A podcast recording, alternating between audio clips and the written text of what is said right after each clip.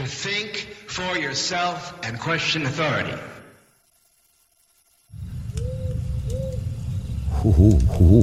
Radio na fali, hiperprzestrzeń. Witam serdecznie Ciebie, człowieku. W radio na fali najmijam Tomek, o czym pewnie wiesz. W retransmitowanej w Radiu Paranormalium oraz Radiu Dreamtime, nie tylko, zapewne, gdzieś w kosmosie na pewno też, hiperprzestrzeni, w radio na fali. Pozdrawiam wszystkich mecenasów, wszystkie mecenaski radio na fali. Ja tu jeszcze troszeczkę jak zwykle będę był drobny, jeziorany mikrofonem, przepraszam, tu podkręcę sobie gałką, tu troszeczkę sobie ściszę i tak dalej, i tak dalej. Dzisiaj jest z siedzącej pozycji na fotelu, słyszałem, że święta w niektórych częściach świata, w ogóle jakiś świąteczny moment. No właśnie, przed chwilą skończył się Nowy Rok w Arabii, o czym chyba nie wszyscy wiedzą. Tam Nowy Rok się świętuje dosłownie chyba z prawie 2 tygodnie, jakoś tak, chyba 12 dni czy coś koło tego. Długo w każdym razie. Piękna tradycja, piękna. Ja jestem właściwie po swoich urodzinach jakiś czas temu, ale też świętowałem troszeczkę. No, sąsiad też miał urodziny, inni też mieli urodziny. W ogóle wszystkiego najlepszego, wszystkim tym, którzy mają urodziny, bo tu widzę, że wyskoczyło troszeczkę Macieja, Bogdana, Jeneusza, Darka, kurczę, Hardego, Paula, Roberta, Zioma, Robin, kurde, kolekcja urodzin w ogóle. No właśnie, Król Gniewko też miał chyba, kurczę, I don't know, tutaj taka lista urodzin potężna mi się zebrała, a to może po prostu oznaczę na Skype jako przeczytane. I wszystkiego najlepszego wszystkim tym, którzy się urodzili na nowo. Once again, jeszcze raz, że witam Cię w tej hiperprzestrzeni. Co dzisiaj? Dzisiaj będę sobie kontynuował takie sobie swoje klasyczne wątki. Ja w ogóle dostałem książkę urodziny, mam ją ze sobą, jedna z fajniejszych w kolekcji. Przyznam się, dostałem, bo to związane właśnie z tym tematem, który to ostatnio tak nagminnie, obsesyjnie ciągnę, a mianowicie ta cała historia z piramidami. A książka nazywa się The Serpent in the Sky, The High Wisdom of Ancient Egypt, John Anthony West. Jestem wielkim, może powiedzieć, fanem tego gentlemana. No może jego research nie jest aż tak potężny jak research gentlemana, którego można ostatnio spotkać na internecie, w cudzysłowie spotkać na internecie, zobaczyć materiał wideo, w którym opowiada o swoich odkryciach i swoim tak zwanym, jak się mówi z angielskiego, research, czyli badaniach naukowych na temat właśnie tych starożytnych historii. Gentleman ma na imię Franz, nazwisko Zalewski. Pozdrawiam serdecznie. Człowiek, moim zdaniem, już teraz na stan dzisiejszy naszej wiedzy o starożytnym Egipcie, o piramidach, nawet tylko to, o tej piramidzie, w największej piramidzie w kompleksie Giza. Ona się oficjalnie tam przez niektórych nazywa piramida Cheopsa, ale z Cheopsem ma tyle wspólnego, co wiesz, ja z Mercedesami, chociaż ja akurat, no nie do końca, nie to, że miałem Mercedesa, ale chyba więcej ma wspólnego z Mercedesami niż, no właśnie. W każdym razie nic ta piramida nie ma wspólnego z Cheopsem. To jest taka ciekawa sprawa, że w ogóle z tym Cheopsem, no właśnie, ja to opowiem, skąd się wziął ten Cheops dzisiaj w tej piramidzie chyba. Czas najwyższy wspomnieć o tym 2 słowa, bo to też taka zabawna historia. Nie wiem, czy wspominałem, ale na pewno troszeczkę przypomnę. Anyway, bo gdzieś dzisiaj się będę, że tak powiem, w tych tematach obracał. Także takim gentlemanem, który, no moim zdaniem, przejdzie do historii chyba w głośniejszy sposób niż niejaki Carter, facet, który wysadził ścianę piramidy po to, żeby znaleźć tam wejście, jest właśnie Franz Zalewski, który odkrył kilka dodatkowych rzeczy. Ale tu nie będę komentował tego, co mówi Monsieur Franz. To zostawię. Myślę, że spokojnie sobie jesteś w stanie znaleźć to na internecie. Tym bardziej, że teraz zdaje się u Alexa w Porozmawiajmy TV, zdaje się, był materiał właśnie z Francem Zalewskim, był w Tagen TV. Pozdrawiam serdecznie autorów tej dziarskiej stacji telewizyjnej. Fajne materiały, fajne. Jestem oryginalnie urodzony na Dolnym Śląsku i wszystkie tematy typu tajemnice, wiesz, takie z przeszłości. No nie wiem, czy ja mam po prostu we krwi, czy jakoś tak. Niedaleko był kompleks Rize. Tajemnice nazistów i nie tylko. Z drugiej strony mojego okna widziałem coś, co się nazywało forty szwedzkie. Niektórzy mówili, że to tam takie tam niby szwedzkie, ale wiadomo było, że to neolityczne rzeczy, które tam są datowane na 6000 lat do tyłu i tak dalej, i tak dalej. I kilka innych takich historii. Koledzy studiowali czasami różne kierunki z okolicy archeologii. Pamiętam, jak kiedyś kiepowaliśmy jointy w popielniczce, która miała 7000 lat, a przywieziona z jednych takich archeologicznych... Właśnie nie będę więcej mówił, bo to troszkę takie nie fair. Ale byliśmy młodzi, głupi i wiesz, tandeciarskie zachowania nie były nam obce.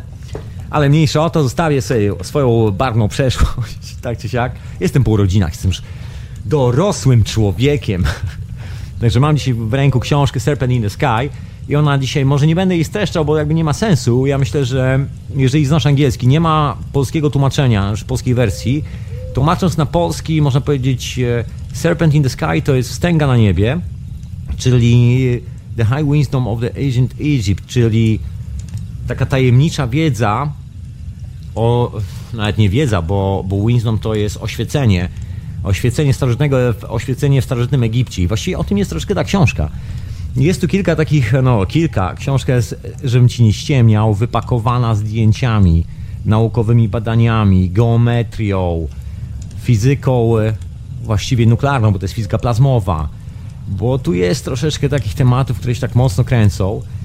Ja myślę, że wracamy w ogóle do tego punktu, w którym historia uległa dewolucji. Tak to się nazywa naukowo, oficjalnie, czyli dewolucja, cofanie się do tyłu, a teraz z powrotem wracamy do tego właściwego miejsca. Jest to ciągle ta sama historia związana z tym, że musimy umrzeć i narodzić się na nowo, przez niektórych wzięta bardzo dosłownie. Dzięki temu powstały religie, które twierdzą, że dopiero po śmierci do nieba. Ale te wszystkie stare historie, które tam próbujemy odczytać, mówią jasno i wyraźnie, że wcale nie po śmierci do nieba, że niebo jest naszym miejscem, z którego pochodzimy. Jest kilka takich zabawnych teorii, które doskonale znasz, zabawnych jak zabawnych. To są kwestie pochodzenia ludzkości. Skąd my właściwie pochodzimy? Bo cała ta historia ze starożytnością wiąże się właściwie z niczym innym, jak próbą odpowiedzieć sobie na kilka pytań, takich dosyć poważnych pytań dla nas tu i teraz. Ja myślę, że im bardziej w las, tym bardziej poważniejsze są te pytania. Okej. Mam nadzieję, że wszystko jest okej. Poprawiłem troszkę głośności, mam nadzieję, że nic nie przesterowuję, że wszystko słyszysz idealnie. Droga słuchaczko i drogi słuchaczu. I może wrócę do tej piramidy Cheopsa. W piramidzie Cheopsa znaleziono jedną rzecz. W jednej z tych komór grobowych tam jest taka... No właśnie, tu się powołam na Franza Zalewskiego. Jeszcze tego nie mamy potwierdzonego, chociaż nie do końca, bo mamy potwierdzenie z kilku różnych źródeł. Potwierdzenie, że w piramidzie, którą niektórzy nazywają Cheopsa, znajduje się troszkę więcej niż nam się do tej pory wydawało. Piramida nazywa się Cheopsa, ponieważ w jednej z tych odkrytych komór, tam jest taki, może być, ja to nazywam reaktorem, tam się wchodzi po takich kamieniach na górę. Wycieczka kosztuje, zdaje się, 1000, nie funtów, tylko dolarów aktualnie. Trzeba się zabukować i tak dalej, ale nie ma problemu. Jeżeli masz kasę w kieszeni, wszyscy chętnie wszystko ci pokażą. To już tak jest aktualnie świat skonstruowany, mam nadzieję, że do czasu i to do bardzo krótkiego czasu. W każdym razie możesz tam sobie wejść, pozwiedzać, tam się trzeba przyczołgać na samą górę i tam jest takie miejsce. Ta ostatnia komora na samej górze w piramidzie Cheopsa, ona się jakoś nazywa, musiałbym wskoczyć gdzieś tam na... Czekajcie, mam prezent urodzinowy, nową klawiaturę, poważnie.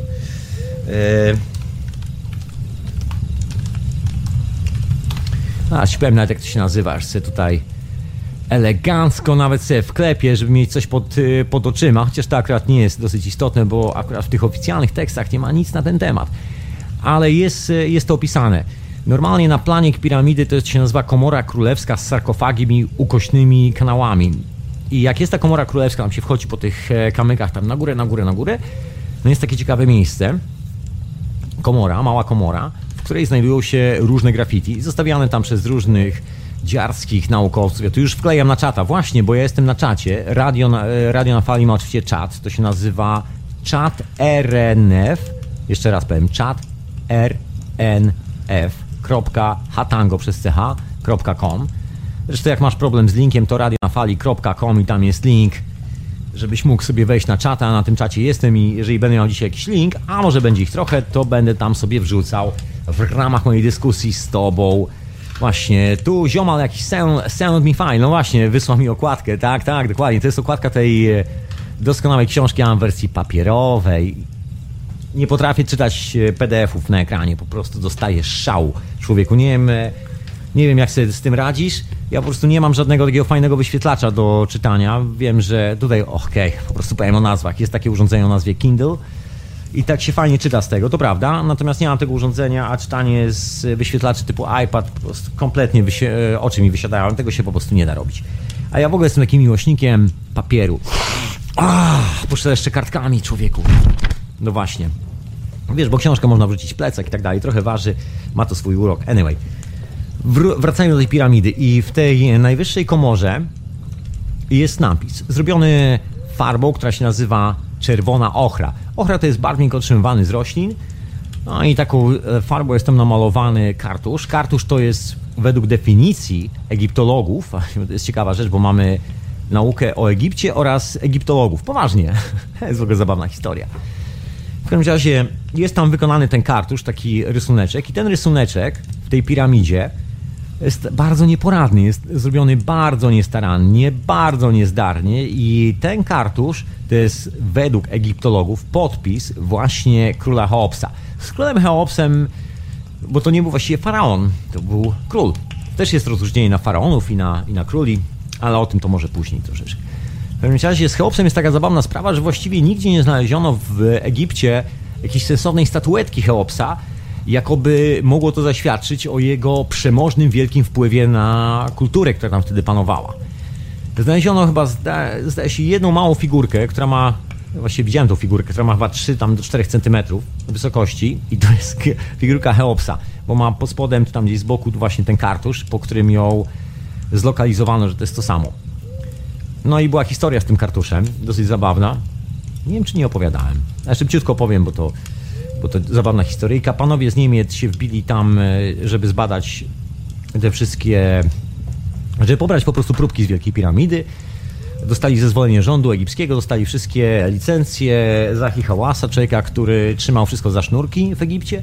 Pojechali do Egiptu, weszli do piramidy, wzięli próbki, no i się bardzo szybko okazało, że ta ochra i ten cały kartusz, który jest podpisem według tej konserwatywnej, takiej mainstreamowej teorii autora, tudzież właściciela tej piramidy, jak twierdzono Cheopsa, zresztą od tego nazwiska nazwano właśnie tą piramidę, się okazało, że ten kartusz pochodzi sprzed 100 lat i został namalowany przez, i tu są nawet podejrzenia, przez kolesia, który właściwie tam dotarł, przez jednego z tych Anglików, który koniecznie chciał zbudować na tym swoją własną historię i zrobić karierę.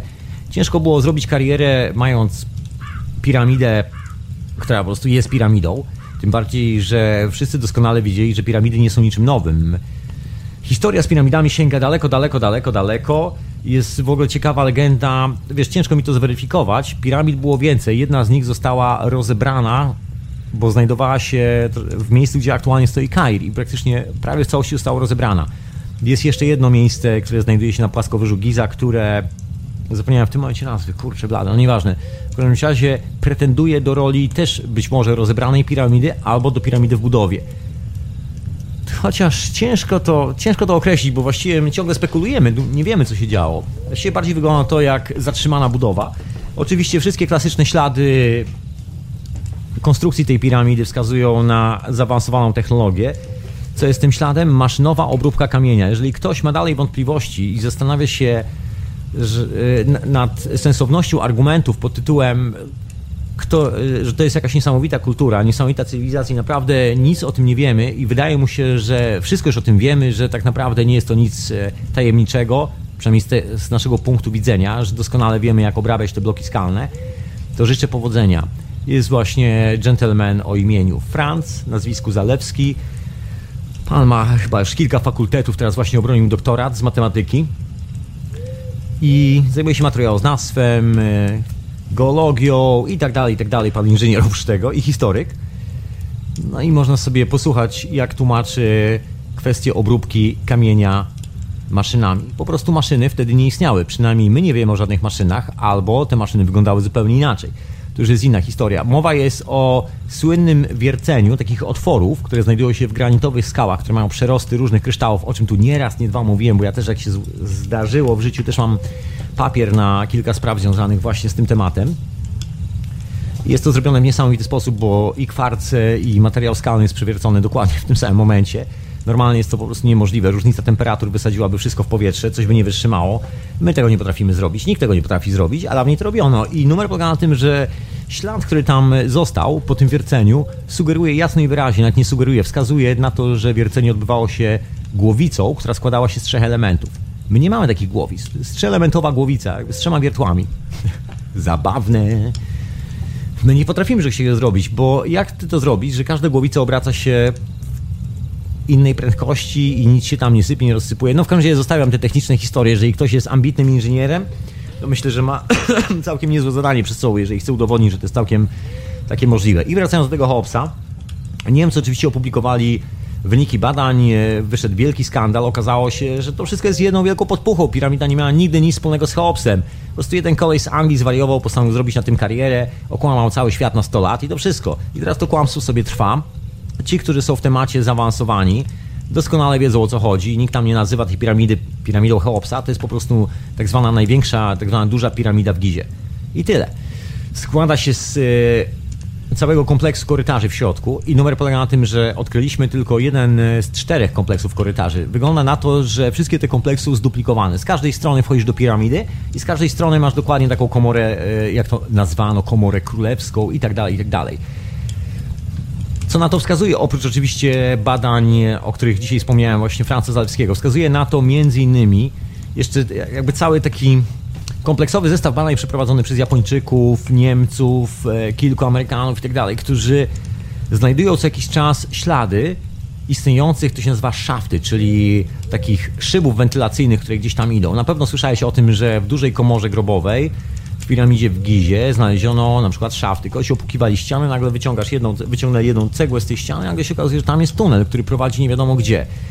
To są tak zwane tunele, szafty wentylacyjne i tak dalej, i tak dalej. Nikt właściwie nie wie, czemu to służyło. Są oczywiście różne spekulacje. Chyba aktualnie najpopularniejsza spekulacja, jaka istnieje na świecie, jest związana z kwestią energetyki.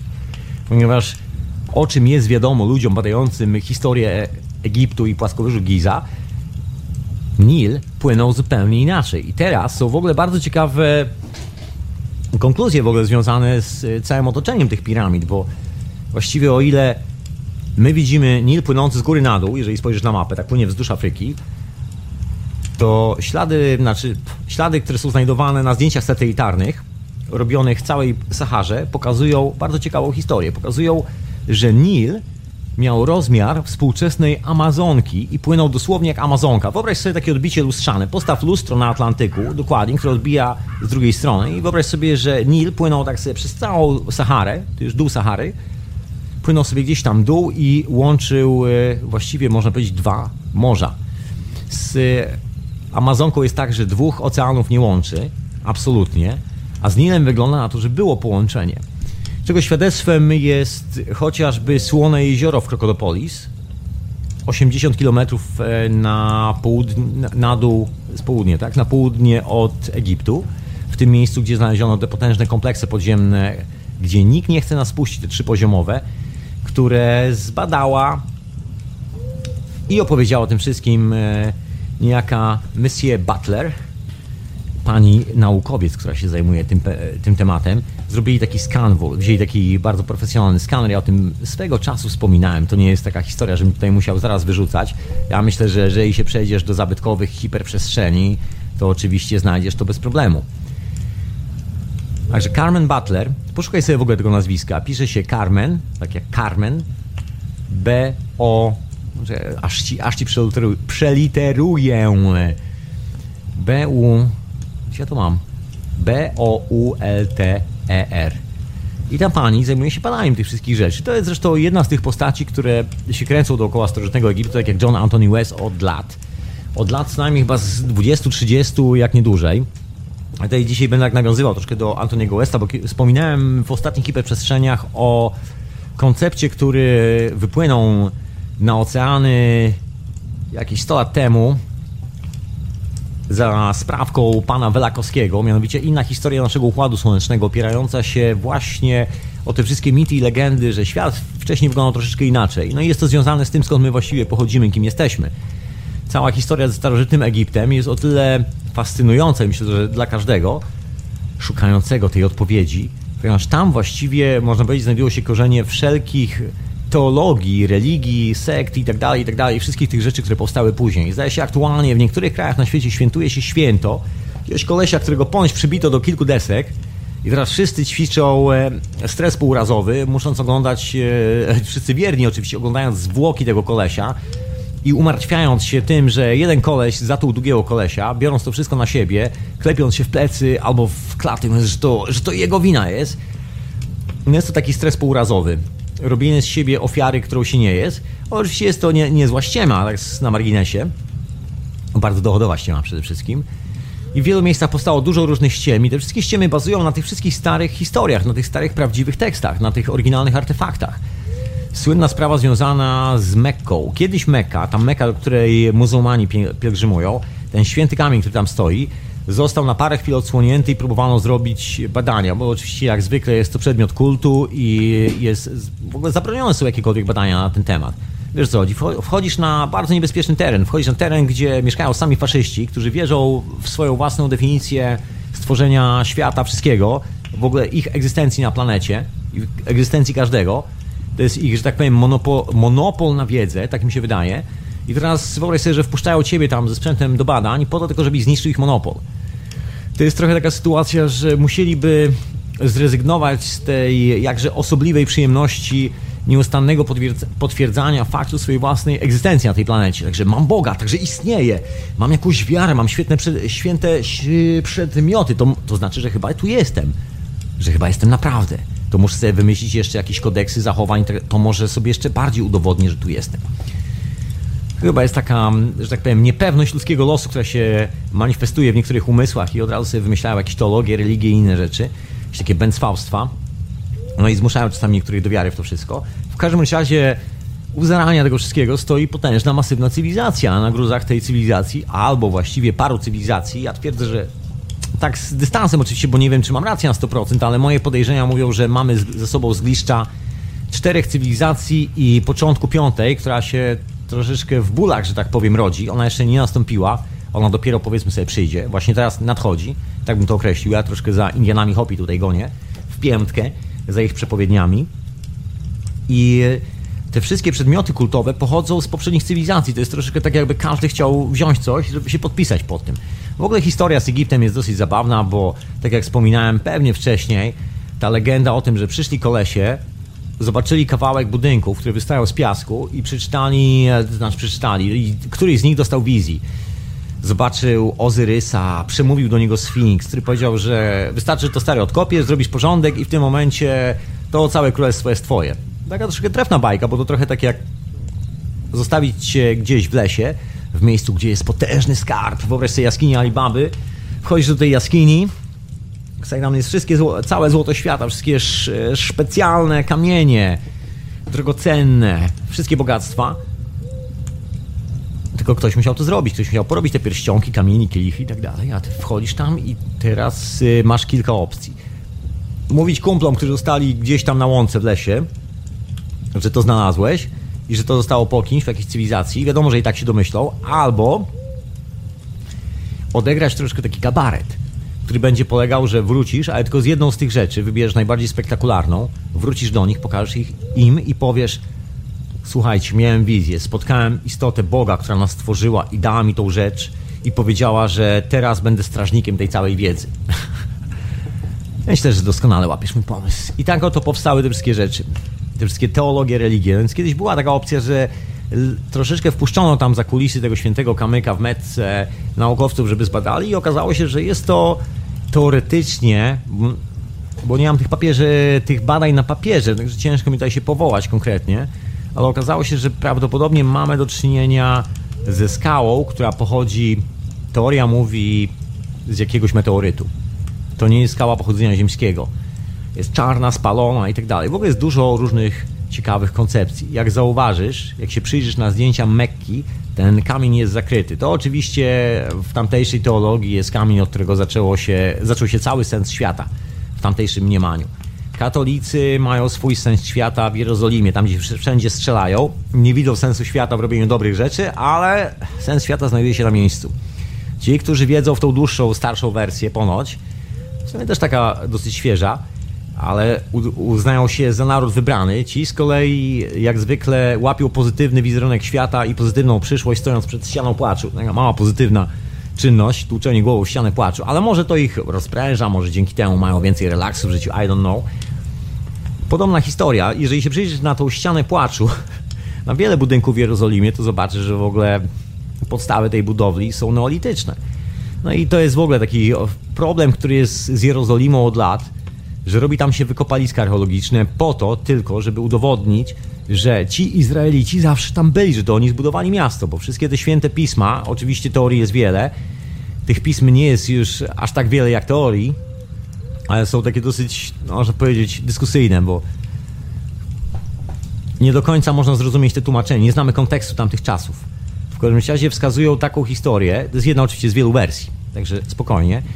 Ta najbardziej oficjalna wersja brzmi tak, że miasto w ogóle było opustoszałe i akurat na to mamy potwierdzenia archeologiczne, że był taki moment, że na 200 lat, może dłużej, właściwie ja nawet nie wiem na ile, gdzieś tam próbowano to badać, miasto zostało kompletnie opustoszone i ono sobie stało, to była taka osada, która stała pusta.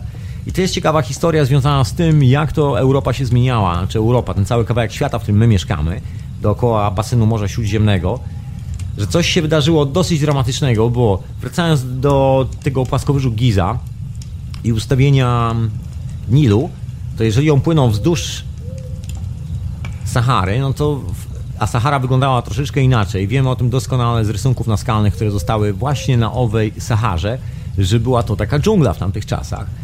Można powiedzieć Amazonka, dolina Amazonki, dokładnie, dolina Amazonki, tylko że to była dolina Nilu i rozciągała się troszeczkę inaczej niż teraz. Troszkę takie zamienienie ról, czyli tam, gdzie była dawniej pustynia, była dżungla, a tam, gdzie była dżungla, teraz jest pustynia. No i te główne koncepcje związane, przynajmniej jak na razie, takie główne i bardziej popularne, mówią o wykorzystaniu tych źródeł wody, które się znajdują dookoła piramid, całego kompleksu kanałów, który tam się znajduje pod spodem, o którym wiemy, że istnieje, bo pokazują to zdjęcia geodezyjne, zdjęcia radarowe i nie tylko, i w ogóle nawet wspominki, że tak powiem, które tam ocalały po tych tysiącach lat.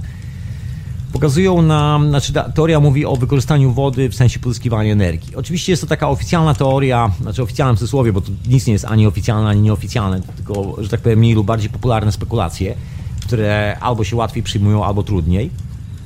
Ta spekulacja jest oparta oczywiście na naszym koncepcji świata elektrycznego, na tym, że wszystko to, z czego my korzystamy teraz, jest prądem.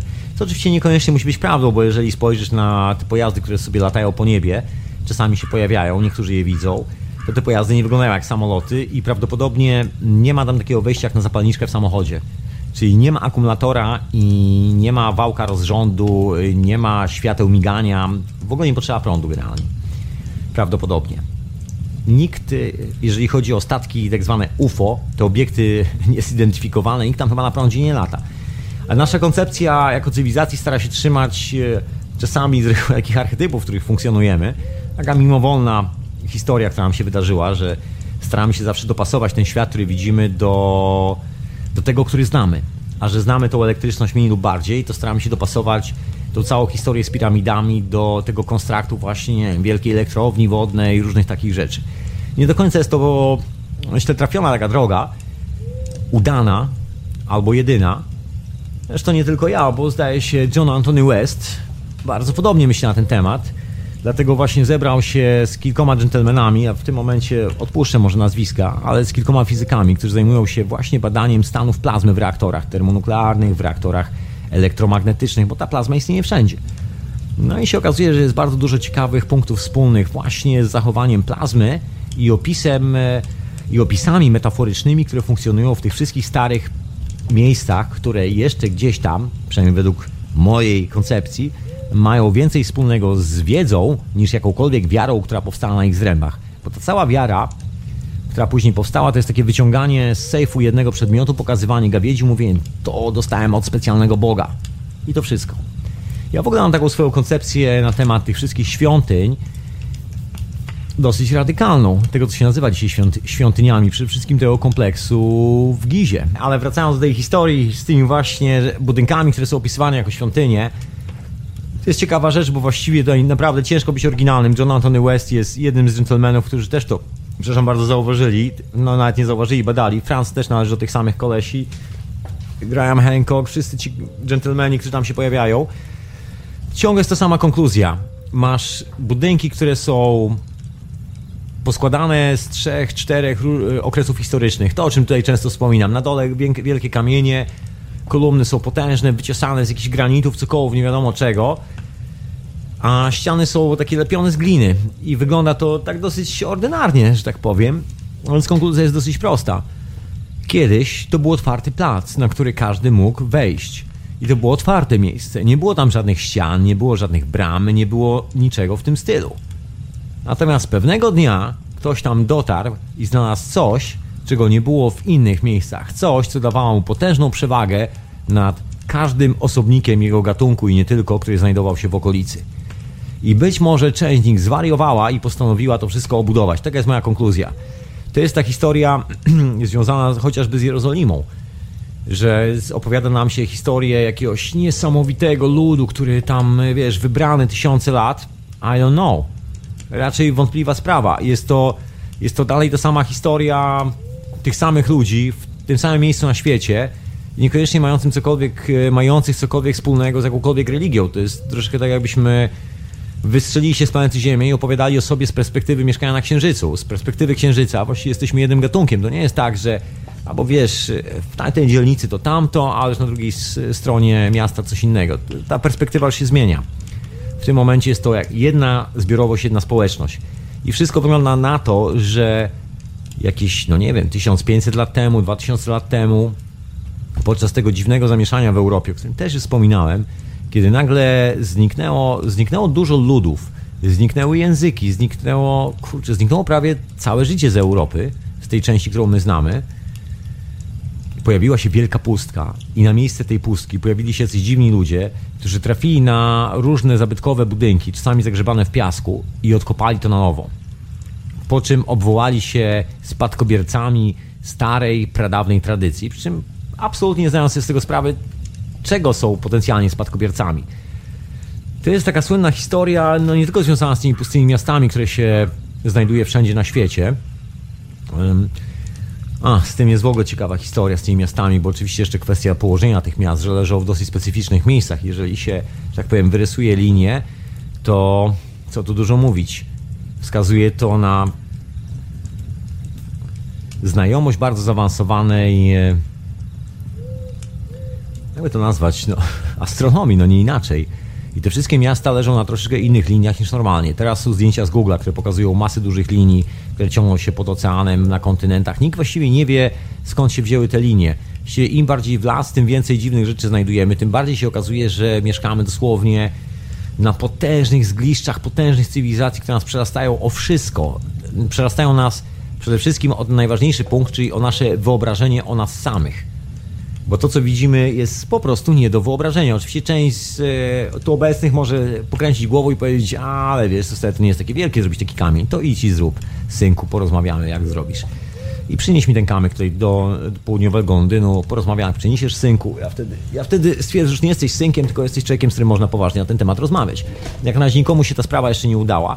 Tym bardziej, że skład chemiczny, czym się zajmował między innymi i zajmuje Franz Zalewski, tych skał, jest stosunkowo zagadkowy. Świadczy o obecności troszeczkę innej technologii. Oczywiście można to potraktować jako technologię, można potraktować to jako wielką zagładę, meteoryty. Mowa jest o sferulkach, takich małych cząsteczkach, które znajdują się wszędzie. Wiesz, zagadkowa historia, bo właściwie nie do końca wiemy, co się wydarzyło. Mamy ten taki pusty moment, gdzie nagle potężna cywilizacja, można powiedzieć Etruskowie właściwie, znikają z Europy. Gdzieś tam jeszcze część tego została tutaj. To są początki Rzymu. Nam się oczywiście zawsze mówi, że Rzym to jest początek cywilizacji. To jest absolutnie bzdurą, permanentną bzdurą. Rzymianie nawet nie mają własnego stylu w architekturze. Taka jest prawda. Niewiele o tym wie, bo niewielu ludzi to śledzi, ale Rzymianie naprawdę nie mają tutaj nic. Rzymianie zamieszkali w miastach wybudowanych przez Etrusków. I są nawet piękne kroniki pisane przez pierwszych tak zwanych Rzymian, jeszcze nie Rzymian, jeszcze za czasów, kiedy Rzym był miastem Etrusków. I panował tam król Darkwing, z którego propagandowym numerem zrobiono jakiegoś rzeźnika, bandytę i zrobiono jakąś wyprawę na miasto, żeby je splądrować. Okazało się, że wszystko jest ściemą. Miasto zostało splądrowane tak czy siak. I stary porządek już nigdy tam nie wrócił. Miasto trafiło w ręce jakichś oprychów, którzy przyszli nie wiadomo skąd i właściwie dobrali się do tego wszystkiego, co zostawiła poprzednia generacja, która tam mieszkała. Ja myślę, że na takiej kanwie w ogóle został oparty cały starożytny Egipt. Właśnie ten dynastyczny, cały ten Egipt faraonów. Wiesz, mam taką ciekawą konkluzję, że z tymi faraonami była troszeczkę krzywa sprawa. To nie było tak, że każdy miał do tego dostęp. O czym świadczą cegły pomiędzy kolumnami w tych wszystkich budynkach. Ktoś pewnego dnia, kiedy odkrył z powrotem te budynki, postanowił zabezpieczyć je przed gawiedzią z zewnątrz, obudować murem i stworzyć bramkę. Że przejść przez tą bramkę musiałeś zapewne minąć jakichś ludzi, którzy mogli cię zatrzymać, powiedzieć: hej kolego, ty tam nie wejdziesz. Albo cię wpuścić.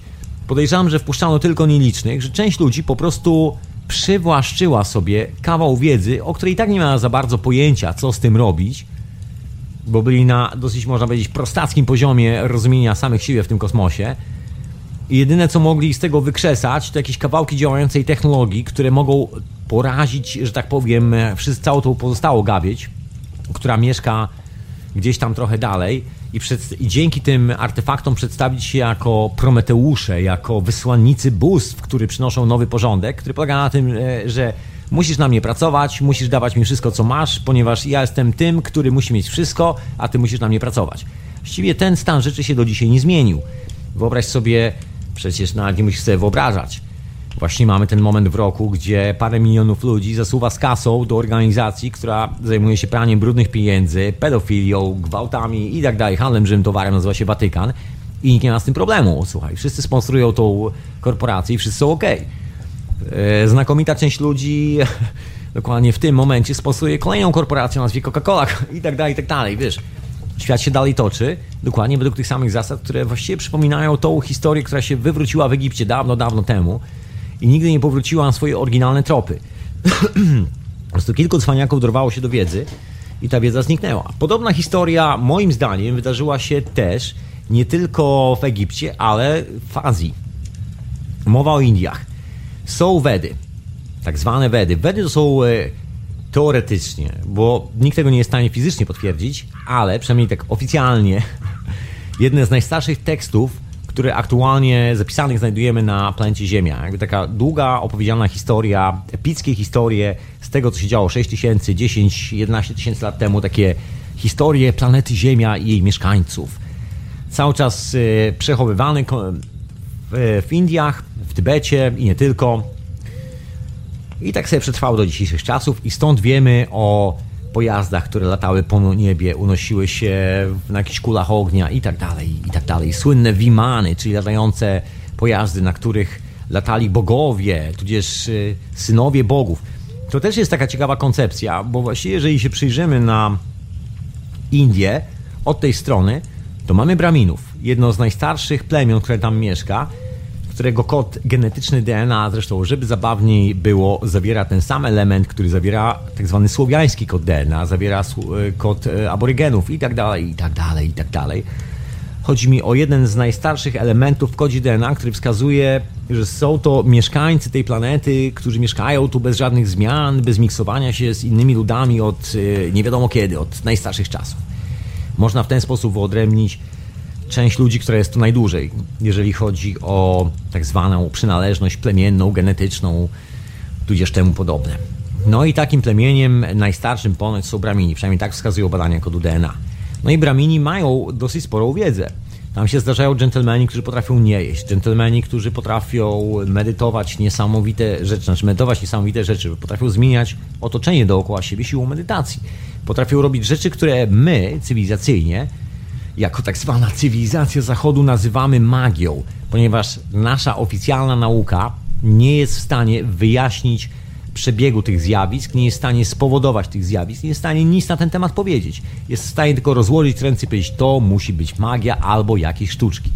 No ale wiemy, że na świecie magii nie ma, chyba że ta magia do zupy to jest jedyna, która istnieje, ale nie polecam, bo jest strasznie toksyczna historia. Czytałem kiedyś detergenty, które tam wchodzą w skład tej magii do zupy. To jest niezła magia, może coś magikiem takim permanentnym w swoim żołądku.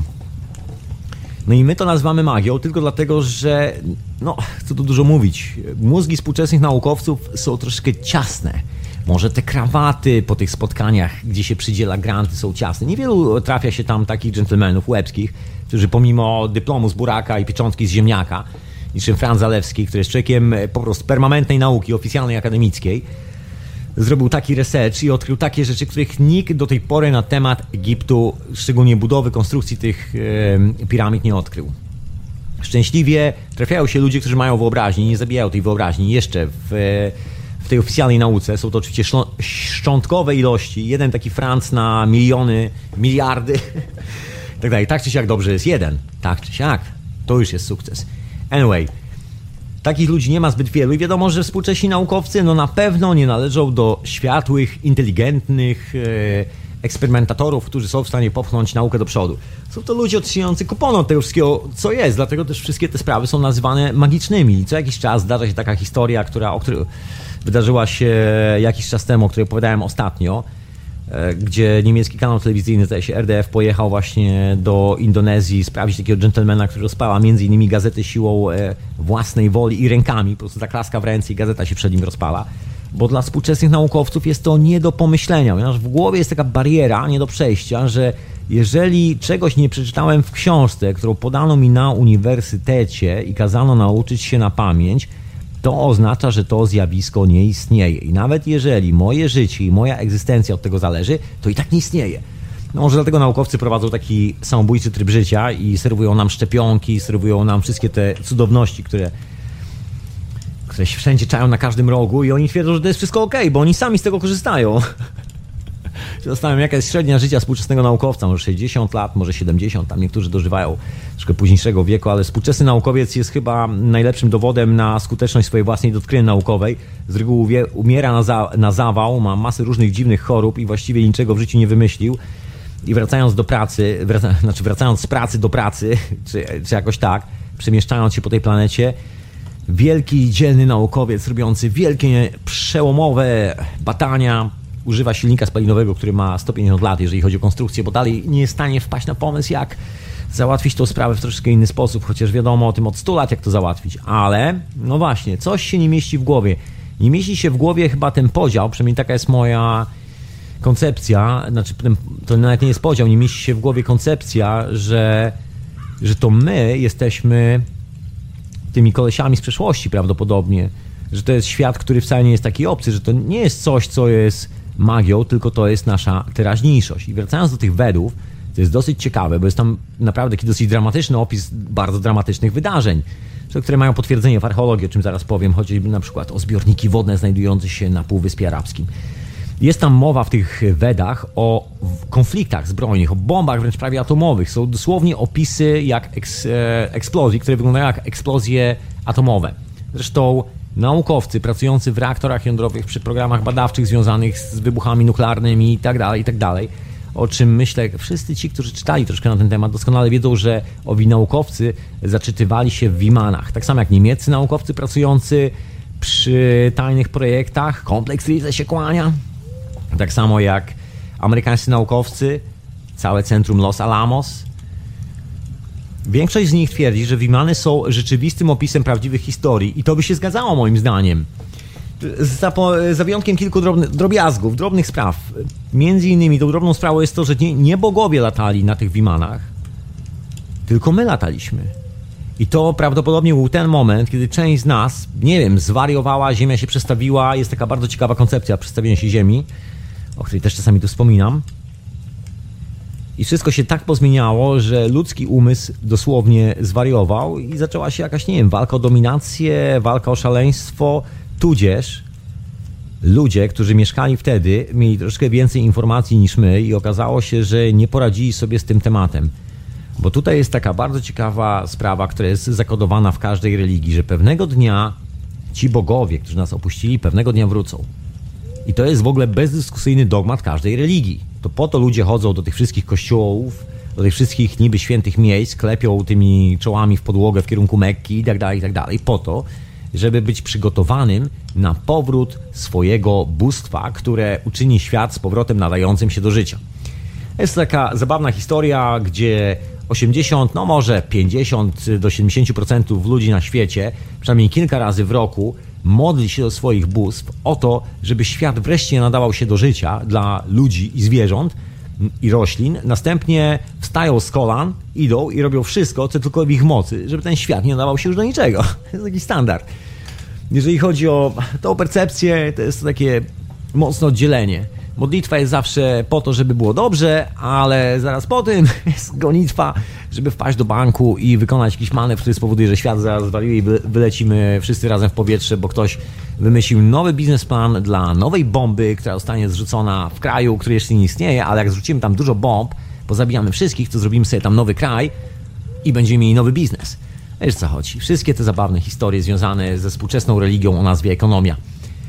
Bo to jest chyba ta jedyna religia, która zakłada, że nie ma już żadnych bóstw. Poza jednym.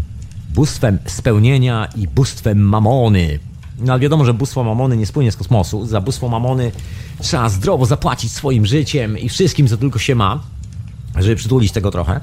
No i to jest ta jedna różnica tej współczesnej religii. To widać taką fajną ewolucję, dewolucję ludzkiego umysłu, który zabrnął jakiś ciemny zaułek.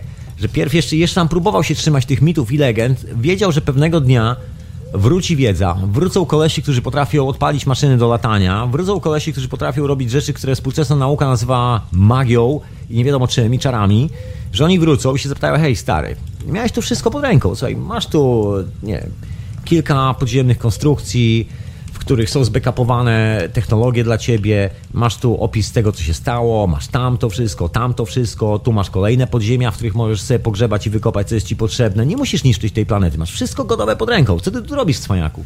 Czy ja przypadkiem nie muszę z tobą troszeczkę poważniej porozmawiać, młody człowieku? Czy ja nie muszę porozmawiać z twoimi rodzicami? I dokładnie w tej sytuacji czuli się chyba ci pierwsi tacy, ale wiedzieli, że chyba bogowie nie wrócą tak szybko. Stąd się wzięła taka gonitwa na to, żeby szybko poustawiać swoje własne królestwa. Oni coś wiedzieli, widzieli coś więcej, na pewno widzieli coś więcej, bo przecież żyli w krótszym czasie od tego całego potopu. To jest trochę tak jak z tą Jerozolimą, że byli tam kiedyś ludzie, którzy stworzyli coś. Tam są kawałki neolitycznych konstrukcji pod spodem, z czego dumni są Żydzi, że to w ogóle żydowskie są historie, to potwierdza istnienie ich nacji od tysięcy lat. Bullshit! Nie było tam żadnych Semitów, te konstrukcje to jest coś zupełnie innego. Widziałem znajdowane tam figurki. W ogóle jest ciekawa historia właśnie z tymi artefaktami.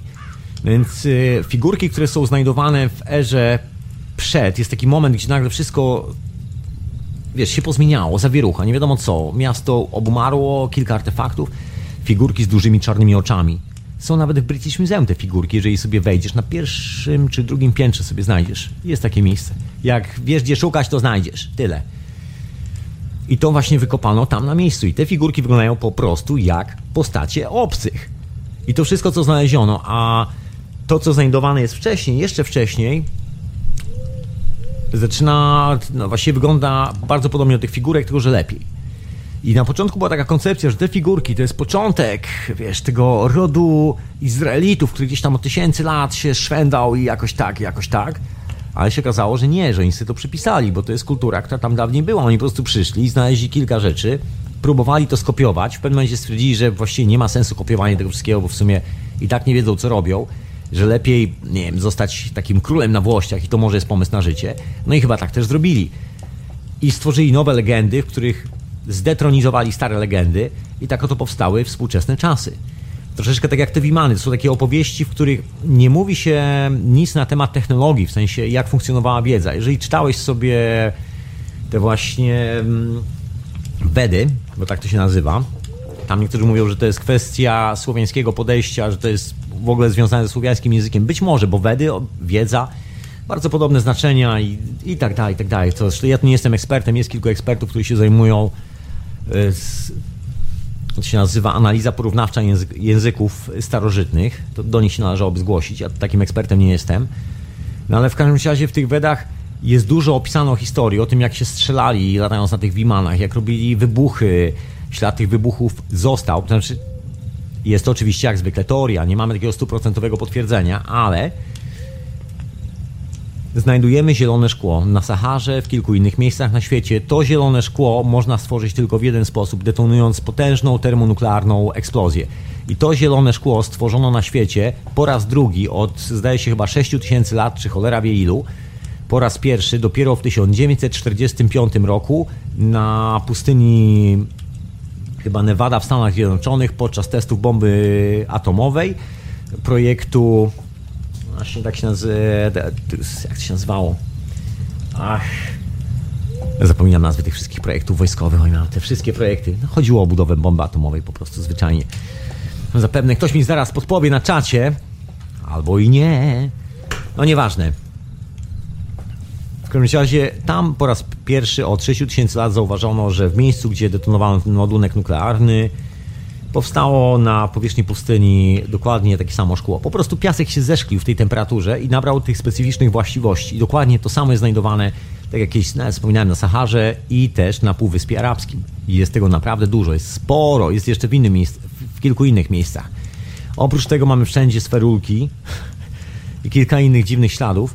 I wygląda na to, że Ziemia ulegała bardzo potężnym transformacjom. Ja nie wiem, na ile te wszystkie Wedy, na ile te historie są taką manipulacją, bo widzisz, problem z tymi Wedami polega na tym, że tam nie ma ani grama wiedzy. Tam jest zapis historyczny wydarzeń, że przyszedł jeden koleś, spuścił łomo drugiemu i tak to się zaczęło. A później tamten ożenił się z tamtym i tak dalej, i tak dalej. Jeden skoczył na maszynę, która latała, poleciał gdzieś tam, przyleciał, zrobił łomot kolejnemu, oni się pokłócili, tamci się... brazylijska opera mydlana, 360 odcinek, kiedy Manuela dowiaduje się szwagier i tak dalej, i tak dalej. Dokładnie ta sama historia. I wiadomo, że te neolityczne konstrukcje są no, zdewastowane konkretnie. Oczywiście nie wiemy, kiedy je zdewastowano, nie wiemy, co jest zdewastowano. Taka koncepcja, która nam wpada do głowy, która jest najbliżej takiego punktu widzenia codziennego człowieka, brzmi: okej, to tacy kolesi jak ja posprzeczali się 1000 lat temu, wyciągnęli te archiwa, wyciągnęli potężną broń przeciwko sobie i zrobili jakiś niezły dym, po którym właśnie nikt się nie pozbierał na tej planecie do kupy. I skończyła się cywilizacja 6000 lat temu, zaczęła się dewolucja, czyli wymyśliliśmy sobie banki i Coca-Colę i telefony komórkowe. Tego typu sprawy. I myślimy, że to jest właśnie to, z czym polecimy w kosmos i załatwimy wszystkie sprawy w swoim życiu. Zabawna historia. No ale tak też padło nam do głowy i tak też żyjemy w tych czasach. Ja myślę, że to jest dosłownie kontynuacja tego samego, co ostatnie 6000 lat. Przecież cała ta historia, która jest opisywana w judaizmie z Mojżeszem, przecież to jest taka podpucha, że się w głowie nie mieści. Czujesz to? Koleś miał technologię, która zapewniała mu stworzenie sobie dowolnej ilości jedzenia, stworzenie dowolnej możliwości jakby funkcjonowania bez zasobów, jakichkolwiek pozyskiwanych zasobów, że nie musiał kopać dziury w ziemi, żeby się ogrzać wykopanym węglem spalonym w piecu. Wiesz, o co mi chodzi. Takiej opcji nie mieli. Bo tu mi las się skończył. No właśnie. Natomiast potrafił budować różne dziwne rzeczy, ale no właśnie nie tyle potrafił budować, ile miał maszynę, miał coś, co jest oczywiście opisane jako kontakt z Bogiem, miał coś, co realizowało jego zachcianki. To słynna historia o wyprowadzeniu kolesi na pustynię i tym, że był w stanie ich nakarmić. Myślę, że do pewnego stopnia cała ta historia w Biblii jest naprawdę potężną legendą. Jest to po prostu bajka gorsza od Harry Pottera, bo Harry Potter jeszcze się trzyma kupy. Ale w każdej bajce jest ziarno prawdy i to nie jest tak, że tam wszystko jest ściemą. Ja myślę, że ktoś, kto to robił, naprawdę nie był idiotą. Myślę, że wysamplowano, spróbkowano projekt Manhattan, dziękuję bardzo, tak się nazywał ten projekt właśnie w Stanach Zjednoczonych. Los Alamos, przeprowadzony w laboratoriach Los Alamos, dokładnie. Zresztą pod kierownictwem specjalistów z III Rzeszy, którzy w projekcie Paperclip tam wylądowali, chyba 20 000 ludzi, specjalistów od dziwnych energii. Ale mniejsza o to, zostawiamy nazistowskie Stany Zjednoczone, III Rzeszy, tak to się chyba powinno nazywać poprawnie.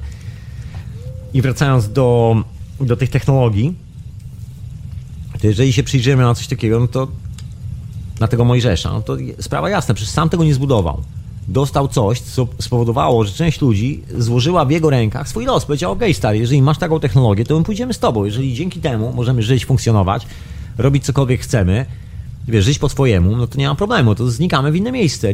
W stanie nie musimy się kisić w Egipcie, gdzie kilku frajerów już zwariowało i już postawili świątynie, już te place, do których dostęp był otwarty i właściwie było to, jak się po angielsku mówi, open space, ta wiedza była rozdawana za darmo, to jest coś, co zostało w platońskich szkołach, w tradycji greckiej, tak zwana właśnie platońska szkoła, czyli to, że jesteś na placu, dosłownie, jesteś na placu, nie ma żadnych ścian, siadasz sobie razem z człowiekiem, który też chce się czegoś dowiedzieć o sobie, o życiu, o świecie i zaczynacie rozmowę.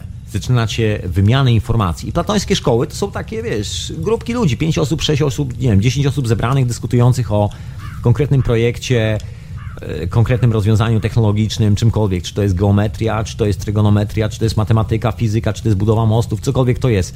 Rozwijających technologię, tak byśmy to nazwali, taki taka grupa testowa, bo oni wszyscy tam używali pewnych substancji, o których my dzisiaj tutaj nie mówimy. Dzisiejszy naukowiec używa alkoholu, wlewa sobie drinka, żeby zabić swoje sumienie, że właśnie wygańca cały świat i nic z tego nie ma. Dawniej używano troszkę innych substancji, no ale mniejsza o to. Wracając do naszego głównego wątku, się okazuje, że chyba już wtedy ktoś zamurował te wszystkie wejścia i nie można było sobie korzystać. Nie można było przede wszystkim wejść do podziemi, do miejsc, gdzie zbackupowano ten cały zapis technologiczny poprzednich cywilizacji. Taka jest moja opinia, że te mury i w ogóle słowo świątynia nie powstało przez przypadek. To była świadoma, cyniczna działalność kilku frajerów i cwaniaków, którzy z premedytacją starali się odciąć całą resztę od wiedzy tylko po to, żeby móc ich kontrolować. I prawdopodobnie ten gentleman musiał istnieć, bo są ślady takich, wiesz, dużych ruchów, jest mowa o kilku dżentelmenach, którzy byli, może być, przywódcami duchowymi i tak dalej. Ja myślę, że jest duże prawdopodobieństwo, że taki Mojżesz mógł istnieć. Oczywiście z tym Mojżeszem jest taka zabawna historia, że jest teoria, która mówi, że był jednym z faraonów Egiptu i tu nawiążę do faraonów. Nic się nie zgadza, bo tam jest mowa o tym, że to był Echnaton, ale różnica jest około chyba z 500 lat, różnica jest innych epok, jest wiele różnic, to jest takie, że tak powiem, bardzo życzeniowe myślenie wielu ludzi, którzy chcieliby od razu skojarzyć Echnatona, to taką dziwną próbę budowania, restaurowania innej republiki w Egipcie. Był taki moment historii, gdzie nagle jeden z kolesi faraonów, królów Egiptu, zwariował, wyprowadził się na pustynię, wbudował świątynię od nowa, ustanowił jednego boga i tak dalej, i tak dalej. Taka jednorazowa próba, która się nie powiodła. No i jest taki mit i legenda, że Mojżesz właśnie pochodził od tej próby, że on był właśnie sklejony z tym Echnatonem, co jest takie dosyć trefne, właściwie nie ma żadnych wspólnych wątków poza takimi wymyślonymi w swojej własnej głowie. Nic się nie zgadza absolutnie, ani daty, ani miejsca, ani żadne artefakty. Natomiast z tym wyprowadzeniem, w ogóle wyjściem części ludzi, populacji z Egiptu jest coś, bo są pewne zapiski w Egipcie, które wskazują na duże ruchy, na duże takie ruchy migracyjne. Zresztą nie tylko tam, jest kilka innych zapisów dookoła basenu Morza Śródziemnego. Jest cała przede wszystkim archeologia, to jest ta historia opuszczonych miast. Przecież Grecja. Co Grecy zrobili? Mówi się, Grecy wprowadzili matematykę. Nie, Grecy nie wprowadzili żadnej matematyki. Grecy właściwie wszystko ukradli. To były plemiona, które przyszły też na gotowe, tak samo jak Rzymianie, tylko wydarzyło się o wiele wcześniej. Pierw kolesie przyszli do Grecji, z której usunęło się bardzo wielu oryginalnych mieszkańców. Właściwie można powiedzieć, że po pewnym wydarzeniu w Europie prawdopodobnie wszystkie te duże miasta dosłownie opustoszały. Być może, no właśnie, nie wiem na jak długo, bo tu już chciałem powiedzieć, że być może na 1000 lat, być może na 300 lat. Nikt tego do końca nie wie. Był taki moment, że po prostu nagle coś się stało, coś zniknęło. Dla nas to jest naprawdę taka radosna spekulacja. Fajnie będzie, jak będzie maszyna do cofania się w czasie, żeby sprawdzić, co się wtedy wydarzyło. Wiemy, że szczątki kultury europejskiej, znaczy szczątki. Mamy hieroglify egipskie, które znajdujemy w Australii. Była próba zanegowania tego znaleziska i odtrąbienia tego jako hoax, jako takiej fałszywki, że ktoś tam w latach 50. wydubał na kamyku, że ślady erozji nie są takie i tak dalej, i tak dalej. No ale fenomen polega na tym, że no nic się tutaj nie zgadza, że tak powiem, w tych zarzutach, ponieważ tekst, który został wyryty w Australii po egipsku hieroglifami, doskonale się zgadza z pismem hieroglificznym, które zostało odkryte raptem może niecałe 15-10 lat temu, bo to nie jest tak, że wszystkie hieroglify już odkryliśmy. Gigantyczna część tych wszystkich rzeczy w Egipcie jest zasypana dalej pod piaskiem, dalej kilka metrów pod piaskiem. Nikt do końca nie wie, co tam jest. Oficjalne dane tam przecież mówią, że z tego całego płaskowyżu Giza to tam chyba 5% jest odkopane. Jak spojrzysz na taką mapę, Google Map, zdjęcie satelitarne, to zobaczysz, że to stoi na takim dużym, można powiedzieć, na takiej dużej platformie, cały ten kompleks. I nikt właściwie nie wie, co się znajduje pod spodem. Wiadomo, że są podziemia. Wiadomo, że jak spojrzysz na to zdjęcie Google Map, to zobaczysz bardzo dziwne struktury dookoła. Wiadomo, że to nie była jedna piramida. Wiadomo, że tych piramid na świecie są miliony. W Chinach jest to miejsce, gdzie jest ich około, nie wiem, najwięcej na świecie, bo około 100 paru piramid, czy jakoś tak, małych, dużych, średnich. Dostęp jest oczywiście zabroniony. I to jest ciągle ta sama historia. Ktoś zabudował bramki do wejścia do tych budynków. Właśnie, bo to jest ciekawa historia, że piramida przecież w oryginale nie nazywa się piramida. Piramida to jest grecka nazwa pochodząca od greckiego słowa piramidion, czyli trójkątna, przestrzenna struktura. Proszę sobie sprawdzić piramidon na Google, to się dowiesz, człowieku, co to oznacza z greki. Ale to nie jest oryginalna egipska nazwa. My używamy greckiej nazwy. oryginalna egipska, czyli kemecka można powiedzieć, bo też to nie był Egipt, tylko Kemet, brzmiała zupełnie inaczej i brzmi mniej więcej tak, że to jest dom reguły, ale reguły w sensie kosmicznej reguły, takiej, która obowiązuje wszystkie istoty, całe stworzenie, które jest, gdziekolwiek jest, cokolwiek jesteśmy w stanie objąć swoją percepcją, to funkcjonuje według pewnej kosmicznej reguły. I ten budynek to jest dom reguły, dom zasad można powiedzieć. I mi się wydaje, że był moment historii, kiedy wszyscy mieli otwarty dostęp do tej informacji, otwartą drogę do zdobywania wiedzy i nie było z tym żadnego problemu. Stąd właśnie wzięły się takie cywilizacje jak owi Etruskowie, o których właściwie nic nie wiemy, poza tym, że zrobiono z nich takich krwawych rzeźników. No ale wiadomo, że jest to propaganda, która powstała dopiero w bardzo późnych czasach w Rzymie, który musiał znaleźć jakąś legendę na to, żeby móc istnieć, że wiesz, wyssane gdzieś coś tam, Romulus, jeden brat, drugi brat, wilczyca ich wykarmiła i tak dalej, i tak dalej. I oni zniszczyli tyrana i ustanowili nowe królestwo.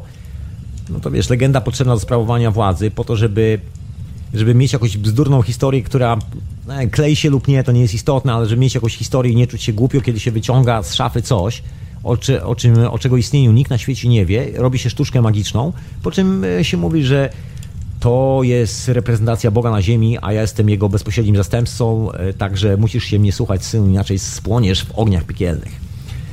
Ja myślę, że dokładnie tak się to działo. To były wszystko jednorazowe akcje. Jeżeli przeczytasz Wedy, to zauważysz, że właściwie całe te wydarzenia potem wojny były takie jednorazowe. To były takie jednorazowe skoki na kasę. Widać było, że chłopaki dorywają się nagle, nagle grupa ludzi dorywa się do sejfu, w którym znajdują potężną technologię, z której nie za bardzo potrafią korzystać, po tym, że wiedzą, że jak nacisną przycisk, to promień poleci tam i coś się zmieni. Albo go przeniesie w inne miejsce, albo zniknie, albo zamieni się w ogień, albo zamrozi się, cokolwiek. Myślę, że musisz tutaj uruchomić swoją własną wyobraźnię i po prostu wyobrazić sobie potężną technologię i takiego prostego chłopaka, który jest stargany swoją nienawiścią, problemami wewnętrznymi, pokłócił się z dziewczyną i nagle dostaje taki prosty chłopak, wiesz, prosty taki jak cep, menadżer bankowy, którego całe życie sprowadza się do dealowania tego samego gówna dzień w dzień, nagle dostaje i frustracji nieustannych i robienia karierki, nagle dostaje do ręki możliwość zmiany świata. Nic z tego nie rozumie, ale wie, że jak naciśnie, to coś się dzieje. Czy taki człowiek, który spędza swoje życie próbując udowodnić fakt swojej egzystencji na tej planecie samemu sobie, bo jest na tyle głupi, że dalej tego nie zauważył, dorwałby się do takiego składziku, to normalne, że cóż, robiłby dokładnie całą czynność, czyli wykorzystałby to wszystko, żeby udowodnić sobie, że też jest panem stworzenia całego świata, albo coś w tym stylu. Tylko podejrzewam, była to taka jednorazowa akcja, bo nie mając wiedzy, jak obsługiwać te urządzenia, nie jesteś w stanie zbudować tej cywilizacji na nowo. Ty po prostu wyciągasz coś, czy możesz zrobić komuś krzywdę. Wiesz, że to urządzenie się rozleci, bo nie jest zaprojektowane do robienia krzywdy. Na przykład reaktory do robienia, przypuśćmy, pewnej formy energii. Nie chciałbym, żeby ta energia była tutaj łączona przez ciebie z prądem elektrycznym. Odłóżmy prąd na bok, prąd to są nasze czasy, to jest w ogóle inna historia. Pomyślmy o energii tej, która jest w reaktorach jądrowych, ale w troszeczkę innym wydaniu. Wydaniu, który się nazywa Wyspa Stabilności, jeżeli chodzi o izotopy, że mamy dostęp do tych ultraciężkich izotopów i jesteśmy w stanie kontrolować ich czas rozpadu co do, wiesz, miliona lat. Wyobraź sobie taką technologię.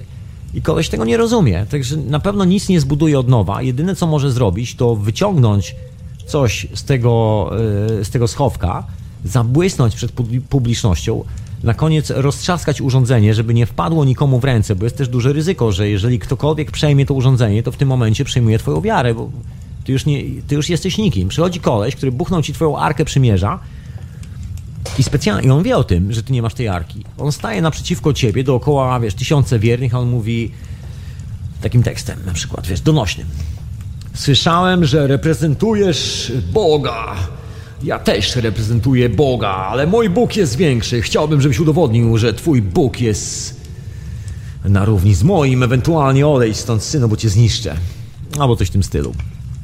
A koleś wie, że jest przegrany, bo wie, że nie ma tego asa w rękawie. Wie, że zapas został ukradziony przez tamtego. Ale nie może publicznie powiedzieć: ale to ja jestem reprezentantem Boga, tylko ty zabrałeś to mi urządzenie, bo w tym momencie zaraz, jakie urządzenie, zaraz, stary, mówię, że jesteś reprezentantem Boga i że to schodzi z nieba na ciebie, że to nie jest urządzenie, a teraz chłopaki gadacie o jakimś urządzeniu, coś ty nie gra w tej akcji. Także nikt się nie może przyznać do tego, że okradł kogoś. Tą grę trzeba prowadzić dalej, także ten ktoś musi odsunąć i powiedzieć, okej, tak, zatem faktycznie to ty jesteś spadkobiercą tego wszystkiego, zatem muszę oddać pokłon twojemu Bogu i tak oto rodzi się nowa wiara. Rozumiesz, jest to ciekawa historia. Naprawdę ciekawa historia. Przy czym cała ciekawość tej historii polega na tym, że właściwie od chyba 6000 lat się nic nie zmieniło. Właściwie nasze reakcje, nasze zachowania jako cywilizacja bazują dokładnie na tym samym. Jedyne, co potrafimy zrobić, to zniszczyć. Jako cywilizacja taka, wiesz, niby. Skojarz dzielne, dziarskie oddziały amerykańskiej III Rzeszy, które teraz aktualnie dziarsko maszerują w przebraniu prywatnych firm ochroniarskich po terenach dawnego Iraku.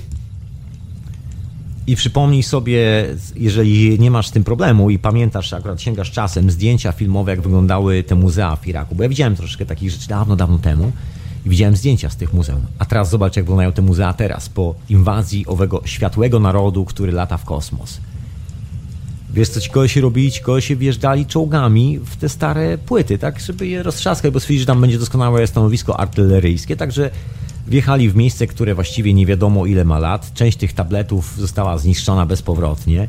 Wiadomo, że były na tym opisy. Wiadomo, że podczas inwazji na Irak praktycznie wszystkie potężna kolekcja glinianych tabliczek, których było około 200 paru tysięcy, zniknęła.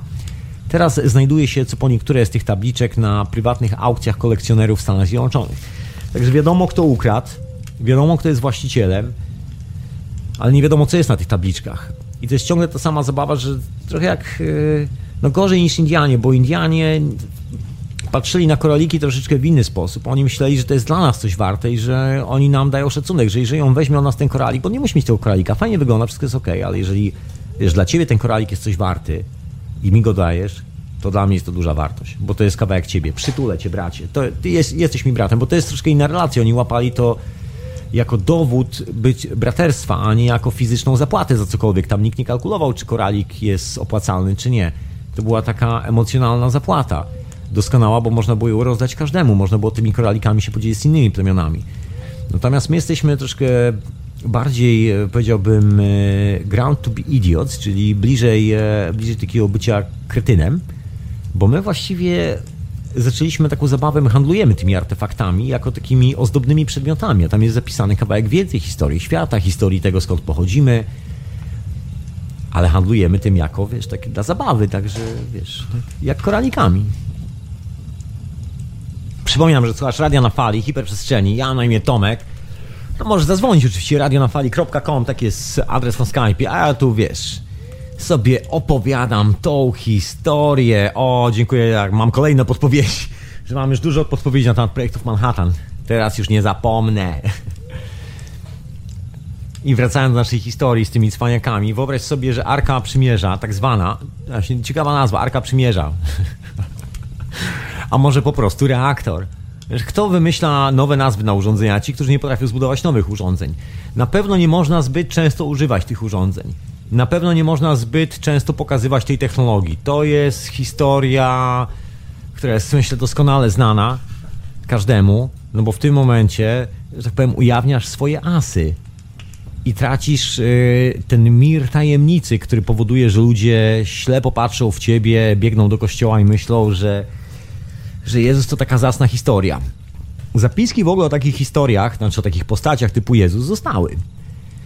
Bo ile to, co jest nam sprzedawane, jest naprawdę bajką, taką konkretną bajką, mistyfikacją, legendą, nawet nie legendą, to jest naprawdę taka mocno zmyślona historia, to jest ślad, a nawet więcej niż jeden, zdaje się, paru dżentelmenów, którzy żyli jakieś 200 lat przed nastaniem nowej ery w okolicach Jerozolimy, w Egipcie. Pamiętaj, że podróżowało się wtedy dosyć dużo. To nie były takie czasy jak teraz, gdzie siedzisz w jednym miejscu, zbierasz na to, żeby mieć kawałek pęgi na kwadrat i dach nad głową, nad tym kwadratem pod tytułem kredyt i nigdy już daleko nie wyjedziesz, bo musisz to spłacić, co najwyżej na wakacje, ale nie możesz się za daleko ruszyć, bo po prostu ci nie stać. Jesteś niewolnikiem w obozie koncentracyjnym przymusowej pracy o nazwie do pracy jak najbliżej. Tak się to nazywa. Nie trzeba już budować drutów kolczastych pod napięciem, nie trzeba robić już tych wszystkich skomplikowanych rzeczy, ładować się do bydlęcych wagonów.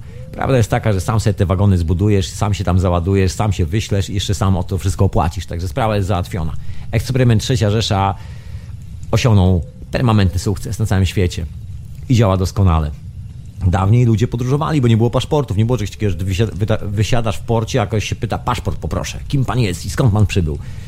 Po prostu się podróżowało, tym bardziej, że nie było żadnych ograniczeń. Zakładałeś sandały na nogi i po prostu dreptałeś tak daleko, jak cię oczy zaniosły i jak cię nogi zaniosły. Tyle. I jest mowa o kilku takich dżentelmenach, którzy podróżowali w to i z powrotem dookoła basenu Morza Śródziemnego w tamtych czasach. Zostało to zapisane w kilku książkach, właściwie kawałkach pisma, które zostały w rękach Izraelitów w Aleksandrii. Mowa jest o kilku dżentelmenach, i w tekstach gnostyckich zostało zapisane. Mowa jest o dżentelmenach, którzy robili niezłe sztuczki. Jest też mowa o dżentelmenie, który robił wino z wody, poważnie. Akurat dżentelmen miał skłonność do chłopców, także zdecydowanie wolał chłopce. Nie miał Maryjki żadnej, miał Mariana. Taki wiesz, Jezus, który kochał to robić z Marianem. Był takim pijaczyną troszeczkę, takim cwaniaczkiem, bardzo wybuchowym człowiekiem, nikt go za bardzo nie lubił, lubił się popisywać sztuczkami, egocentryk, hamowaty i tak dalej. Fama po nim została bardzo niesmaczna. No i był to jeden z tych dżentelmenów, któremu ktoś pokazał, jak robić te sztuczki. On kilka z tych sztuczek potrafił robić.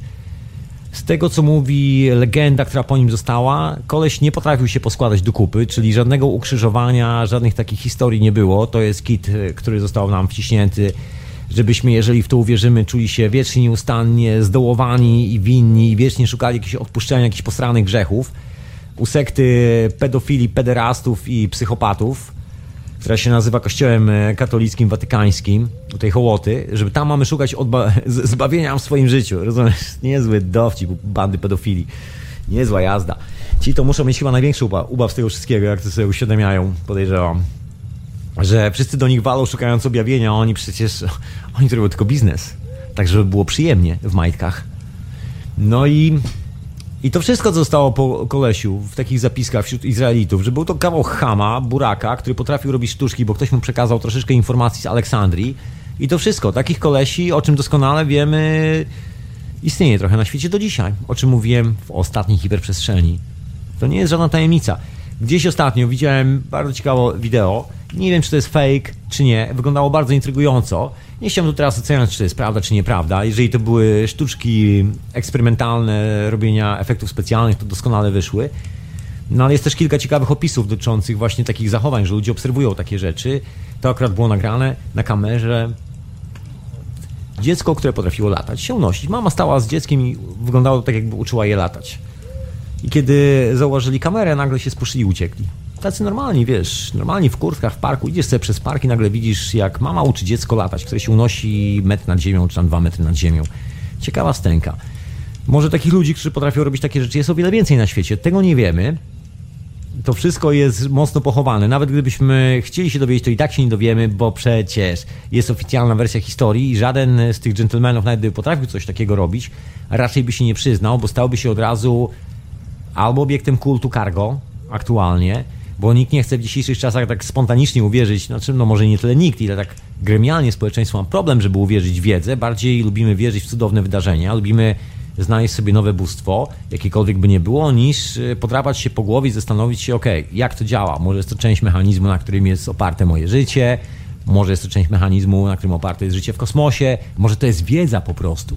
Jeżeli siądę, przeczytam, skumam o co chodzi, to nie będę musiał się zastanawiać nad bóstwem, które mnie pewnego dnia zbawi, tylko zbuduję sobie maszynę, bo właściwie sam jestem tym bóstwem, tym, o którym mowa jest w tych Wedach, tym, o którym mowa jest o wyglinianych tabliczkach znajdowanych w Arabii, tym bóstwem, o którym jest mowa szczególnie w Egipcie.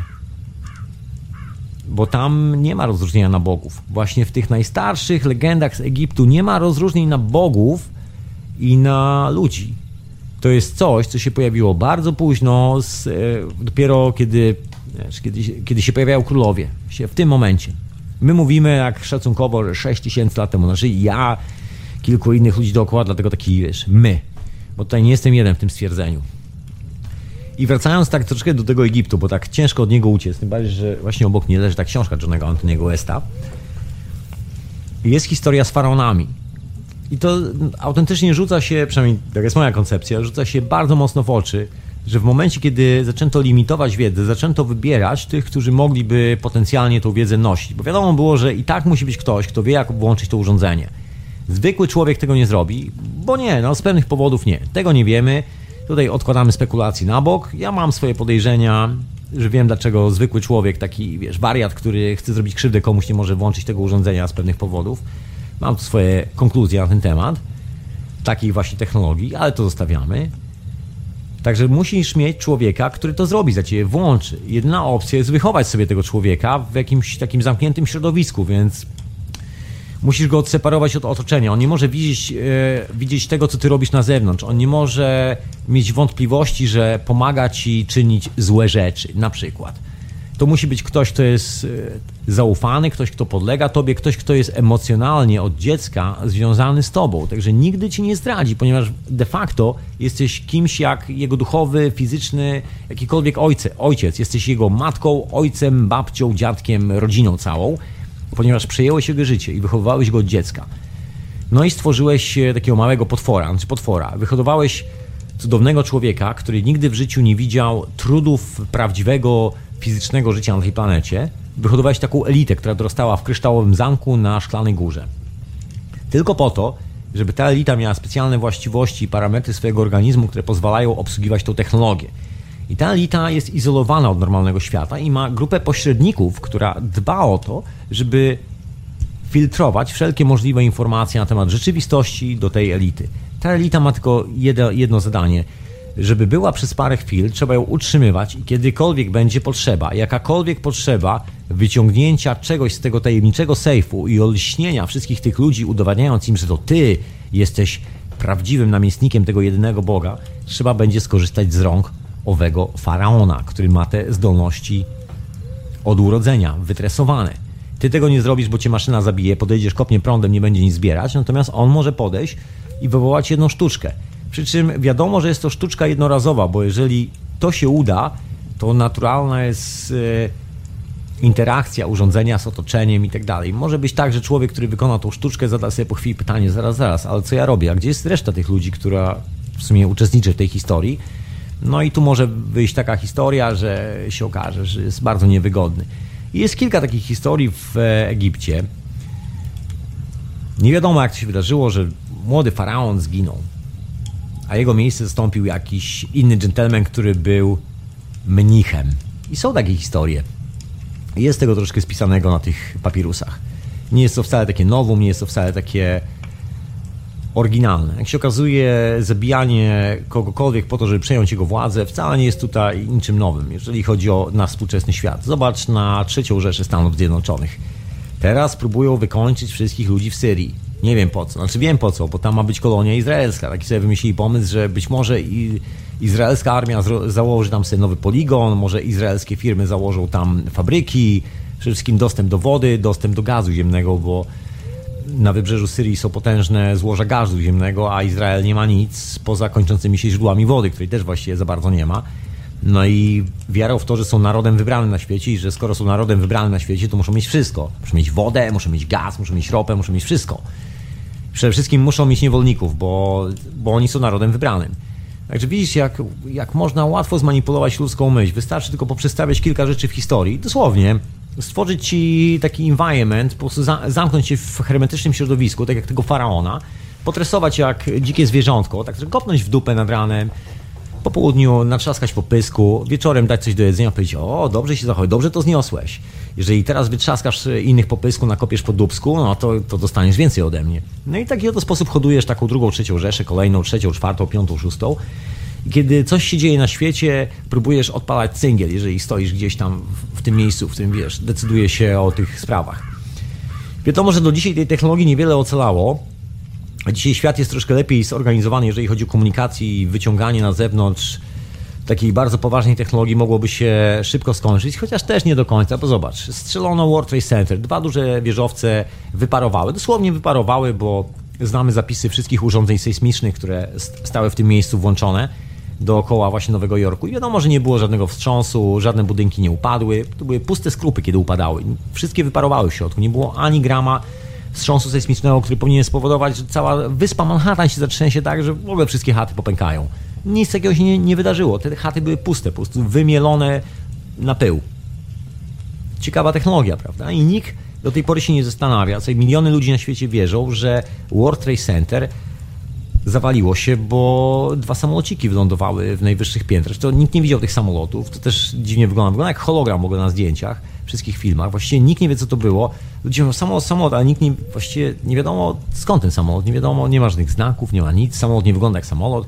No mniejsza o to. W każdym razie pytań jest tyle dookoła, że to głowa mała, ale myślę, że spokojnie, z palcem w nosie znajdziesz tysiące, miliony ludzi, która będzie śmiało i twardo wierzyło w to, że to od samolotu i nie będą chcieli zmienić swojego punktu widzenia, nie dlatego, że to ma sens, tylko dlatego, że to niszczy właśnie sens. Oni nie szukają sensu w tym, żeby zrozumieć świat. Oni nie chcą tego sensu. I to jest chyba taka naturalna postawa części ludzi, którzy dobrali się do tego słoika z miodem, który przyszykowali ci, którzy czuwają nad tymi wszystkimi wykopaliskami, w cudzysłowie. Jeżeli jest jakaś elita na świecie, która ma dostęp do technologii, której nie chce ci pokazać, no to metodą namaszczania sobie tej klasy średniej jest dozowanie im dostępu do tych tajemnic. To jest troszkę jak masoneria, że dozuje ci się dostęp do kolejnych etapów wiedzy. Tu masz etapy różne poszczególne wtajemniczeń w tych wszystkich bractwach masonerii i tak dalej, i tak dalej. Musisz przejść wszystkie etapy, dopiero później dostaje ci się kawałek wiedzy i nagle kilka spraw w życiu się wyprostowuje, bo ty nagle widzisz, że chodziło o coś zupełnie innego. No ale nie tylko, ale tylko ty o tym wiesz, nie możesz tego powiedzieć nigdzie na zewnątrz, bo jest to tajna wiedza, tajne informacje. Ile jest takich technologii, które w ciągu jednego tygodnia zaimplementowane bez problemów do takiej normalnej, panującej, cywilizacji na co dzień zmieniłyby nasze życie radykalnie. Jeżeli chodzi o zdrowie, jeżeli chodzi o pozyskiwanie energii, czystość w ogóle środowiska dookoła, przecież to się w ogóle w głowie nie mieści, ile tego jest.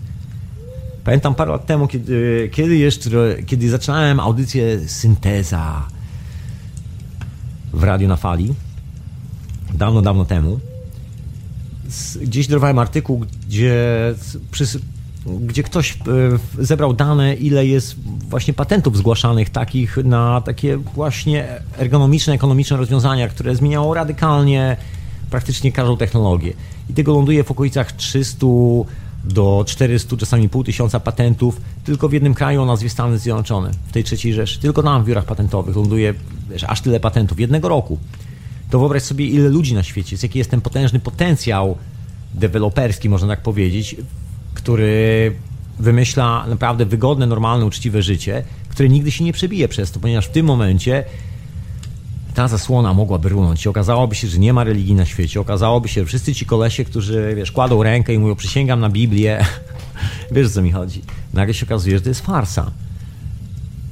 Nagle się okazuje, że chłopaki za naszymi plecami opowiadali o pewnej maszynie, z której korzystali. Maszyną nas straszyli. Straszyli nas całe życie, żeby zrobić z nas niewolników.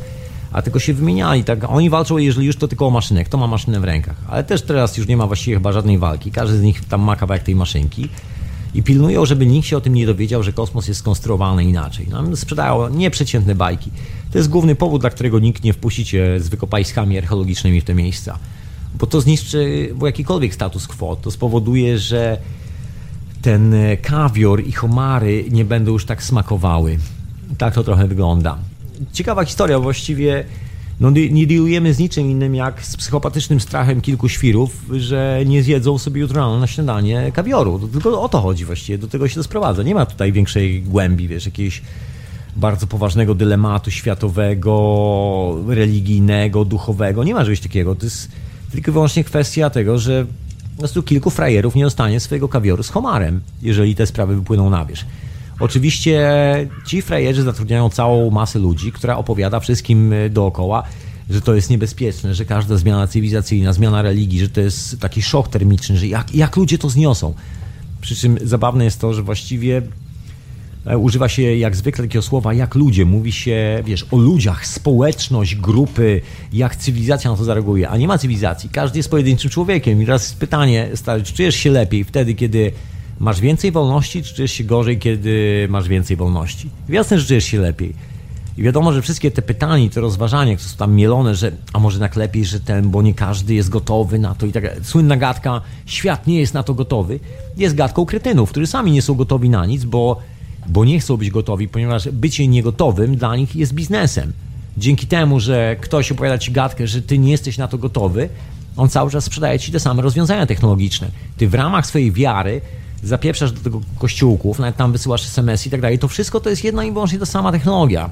To wszystko cię trzyma dokładnie w tym samym miejscu. Przecież dzięki temu nie rzucisz swojej roboty, nie pobiegniesz dziko w pole i nie zbudujesz nowej cywilizacji. Tylko pobiegniesz do banku. Jeżeli już, to będziesz próbował się skleić z tym oficjalnym trybem życia, znaleźć wszystkie papierki, udokumentować to, że naprawdę istniejesz, że mam dokument, który potwierdza, że jestem, że mam imię i nazwisko. To jest taki fenomen, że ludzie, żywe istoty noszą przy sobie dokumenty po to, żeby potwierdzić fakt swojej egzystencji. Czujesz to? Widzisz faceta, słyszysz faceta, śmierdzi i tak dalej, i tak dalej. No przecież jest żywa istota, ale żywa istota nie istnieje, dopóki nie ma dokumentu przy sobie. Ha! Ciekawe.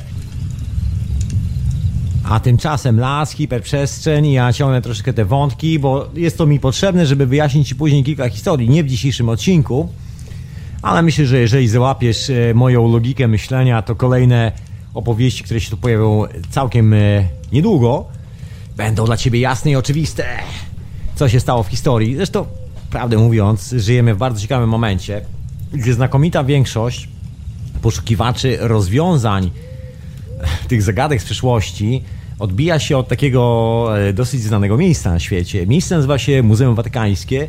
Jest to biblioteka, która jest własnością sekty pedofilów, która na swoim sztandarze wypisała słowa miłości, równości braterskiej. I w ramach tej miłości pedofilskiej radości pilnują, żeby nikt się nie dowiedział, co na tych starych manuskryptach jest zapisane. Szczęśliwie akurat część tych manuskryptów znajduje się daleko poza zasięgiem Watykanu, część z nich ocalała i wiadomo, że jest inna wiedza na temat w ogóle organizowania kwestii zdrowotnych w naszym ciele, co jest dosyć ciekawe, bo no myślę, że jest to taka dosyć istotna sprawa w ogóle związana z tym, jak funkcjonuje nasz organizm. Oczywiście mamy oficjalną medycynę, mamy wszystkie te rzeczy, ale jest jeszcze cała ta historia alchemiczna związana z naszym pochodzeniem, jakby inne może być magiczne predyspozycje naszego organizmu. To są właśnie ci dżentelmeni, którzy rozpalają gazetę za pomocą pstrykania palcami. No i co się okazuje z tymi naszymi dziwnymi właściwościami? Są ciekawe manuskrypty, które nie trafiły w ręce tej hołoty pedofilii, ale natomiast trafiły na wolny rynek. Jednym z nich jest manuskrypt Wojnicza. Bardzo ciekawa sprawa. Ja ostatnio mam taką refleksję, bo ten manuskrypt to znam od chyba 20 lat i od 20 lat się zastanawiam, co to w ogóle jest. Zresztą jest chyba audycja nawet poświęcona, cała historia manuskrypcie Wojnicza. Cała historia jest opowiedziana w archiwum Radia na Fali, w hiperprzestrzeni znajdziesz. No ale wiesz, ja nie skończyłem swojego research nad manuskryptem Wojnicza w momencie, kiedy opowiedziałem ci tą historię chyba 3 czy 4 lata temu. Tak naprawdę ta historia ciągle się ciągnie. Ja ciągle siedzę. Jak mam wolną chwilę, to sobie tam, wiesz, sprawdzam, czy przypadkiem gdzieś tam czegoś nie zrozumiałem z tej książki i tak dalej, i tak dalej. Oczywiście mam swój własny research, można powiedzieć, sam badam tą publikację i sprawdzam, co takiego fascynującego jest. Może kiedyś uda mi się rozszyfrować cokolwiek. No i mam swoje konkluzje na temat tego manuskryptu Wojnicza. To jest prawdopodobnie jedna z tych nielicznych heretyckich publikacji, tak zwanych heretyckich, nie gnostyckich, bo to jest różnica. Gnoza to jest coś, co panowało w, można powiedzieć, taki stan przejściowy pomiędzy szczątkami wiedzy, która została w Egipcie, w Aleksandrii, zanim się zamieniła w tą patologię zwaną monoteistycznymi religiami, w tą zbrodnię przeciwko ludzkości.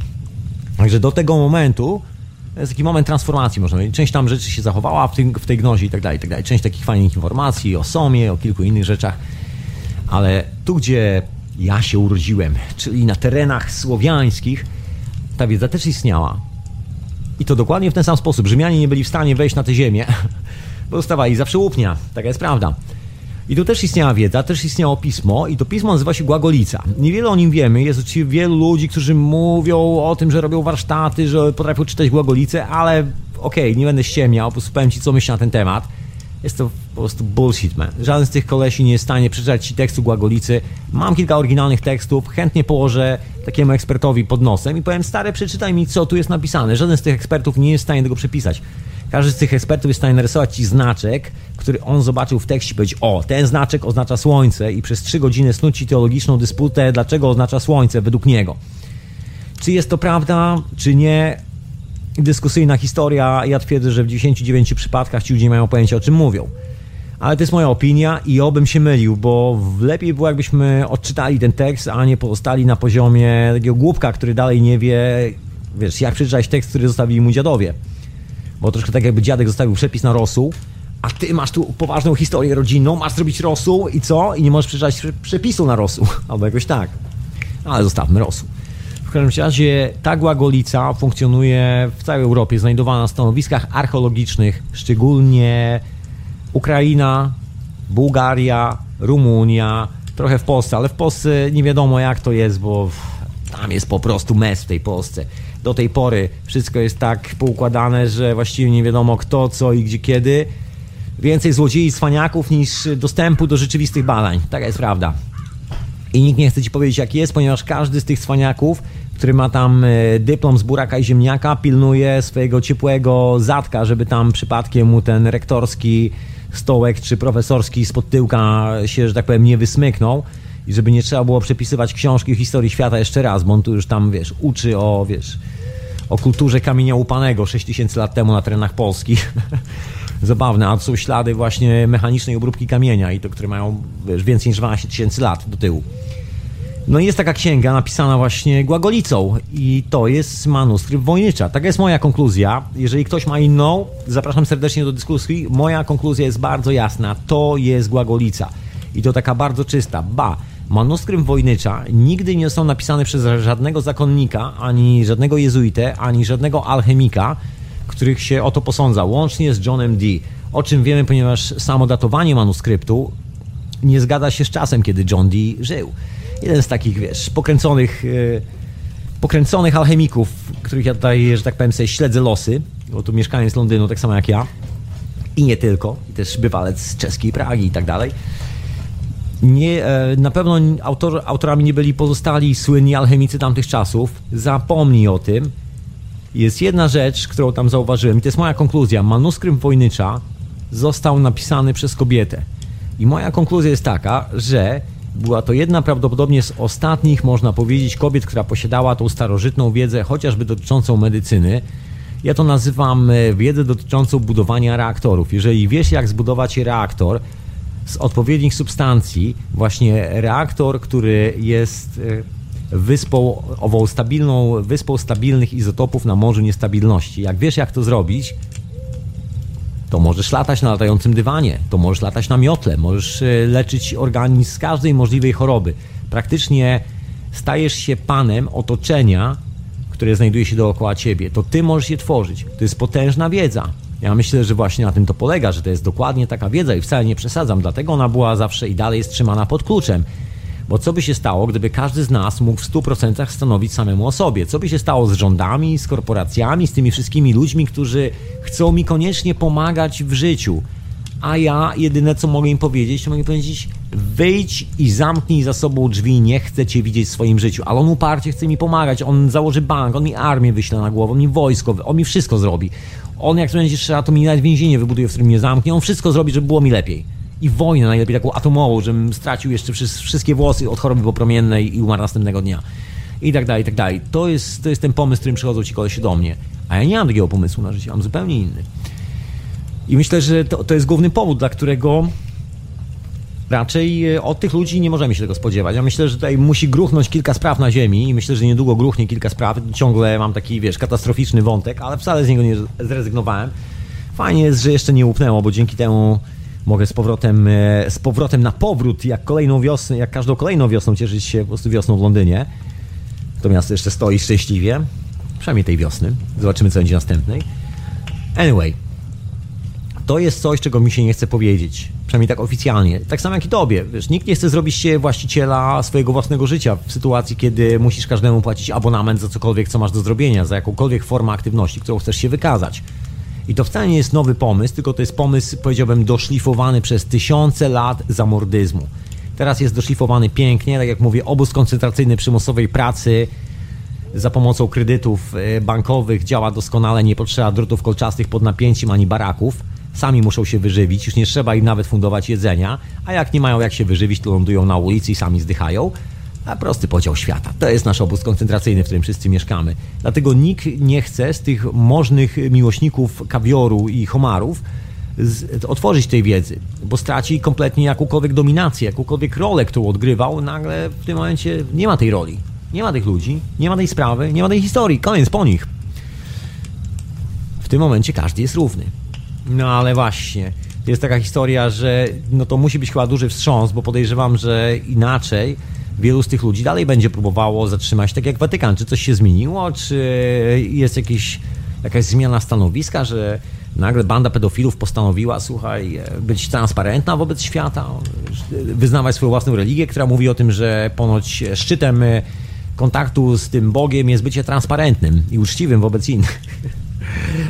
Powiedzieli pedofile z Watykanu. Bardzo transparentni pedofile. Także wiadomo, że tam się to nie wydarzy. I wracając do manuskryptu Wojnicza, wiadomo, że kilka ksiąg ocalało, nie wylądowało w łapskach psychopatów i do tej pory właściwie nikt nie jest w stanie ich odczytać. Ja myślę, że powody są dosyć proste. Pierwszy powód jest taki, że mamy w głowie coś zupełnie innego. Nie jesteśmy w stanie ogarnąć czasami z innego świata. Nasze wyobrażenie jest troszeczkę takie jak wielu ludzi badających piramidy właśnie w Egipcie, właśnie na płaskowyżu Giza, że szukają tam generatorów prądu elektrycznego w stylu Nikoli Tesli, bo woda była i tak dalej. Ja myślę, że to jest, wiesz, fajny pomysł, na pewno lepszy niż jakiekolwiek inne pomysły, ale to nie jest, znaczy jakby warto szukać, bo można zawsze coś znaleźć, można zawsze zmienić opinię na temat znaleziska. Od tego właśnie mamy głowę, refleksję, mózg, żeby się dowiedzieć czegoś i dzięki temu transformować swoją własną opinię, móc ją zmienić na jakikolwiek temat, dowiedzieć się czegoś, dojrzeć do pewnej informacji, znaleźć ją i zmienić dzięki temu swoje własne życie. Te zmiany są jak najbardziej pożądane, to jest esencja naszego życia. Natomiast moim zdaniem bardzo ciężko będzie znaleźć potwierdzenie jakiejkolwiek koncepcji związanej z takim prądem w ujęciu Nikoli Tesli w tamtym miejscu. Zawsze będzie to takie tajemnicze, zawsze będzie ten element, który się wymyka całej tej nauce, brakujący element budowy reaktora, bo to nie jest technologia Nikoli Tesli, to jest zupełnie inna technologia. To jest coś, co może jest podobne, ale jest czymś zupełnie innym i to jest kwestia tego, gdzie mamy nasze głowy w dzisiejszych czasach. Z punktu widzenia perspektywy faceta, który szczęśliwie nie mam żadnego kredytu akurat, ale wyobraź sobie takiego współczesnego naukowca, który właśnie ma ten nieszczęsny kredyt, bo duży, na samochód, siebie, żony samochód, na dom, na samochód dla dzieci, na studia dla dzieci. Właściwie zależy tylko i wyłącznie od widzimisię kilku pajaców w zarządzie dużej korporacji, która stwierdza, że sprzedadzą jeszcze raz to samo, tylko inaczej opakowane i trzeba do tego zrobić nowe badania i on zależy od grantu dokładnie na te badania. Także ten człowiek nie ma w głowie tej percepcji, on nawet nigdy tego nie złapie, że może być coś innego, że świat wygląda inaczej, że jest inna perspektywa patrzenia na sprawę. Tego nie ma. Może skąd ma to wziąć? Jego życie jest zupełnie inne, jego życie jest przeciwieństwem tych wszystkich niesamowitości, które tam się znajdują. Także on tego nigdy nie odkryje.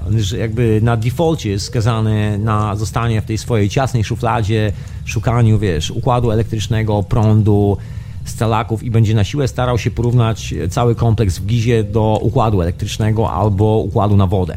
A to może być coś zupełnie innego. Coś bardzo innego. Ciekawym śladem jest właśnie ów manuskrypt Wojnicza.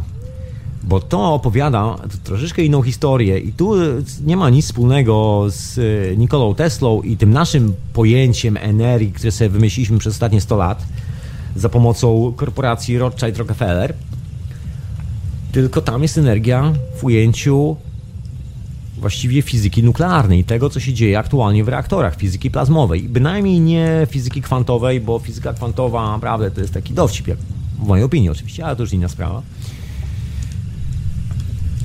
I co mamy w manuskrypcie Wojnicza? Mamy opis substancji, które jako żywo wyglądają jak preparacja z substancji organicznych w taki sposób, żeby rozbić ją na nanocząsteczki i operować właściwościami na tak zwanym nanopoziomie.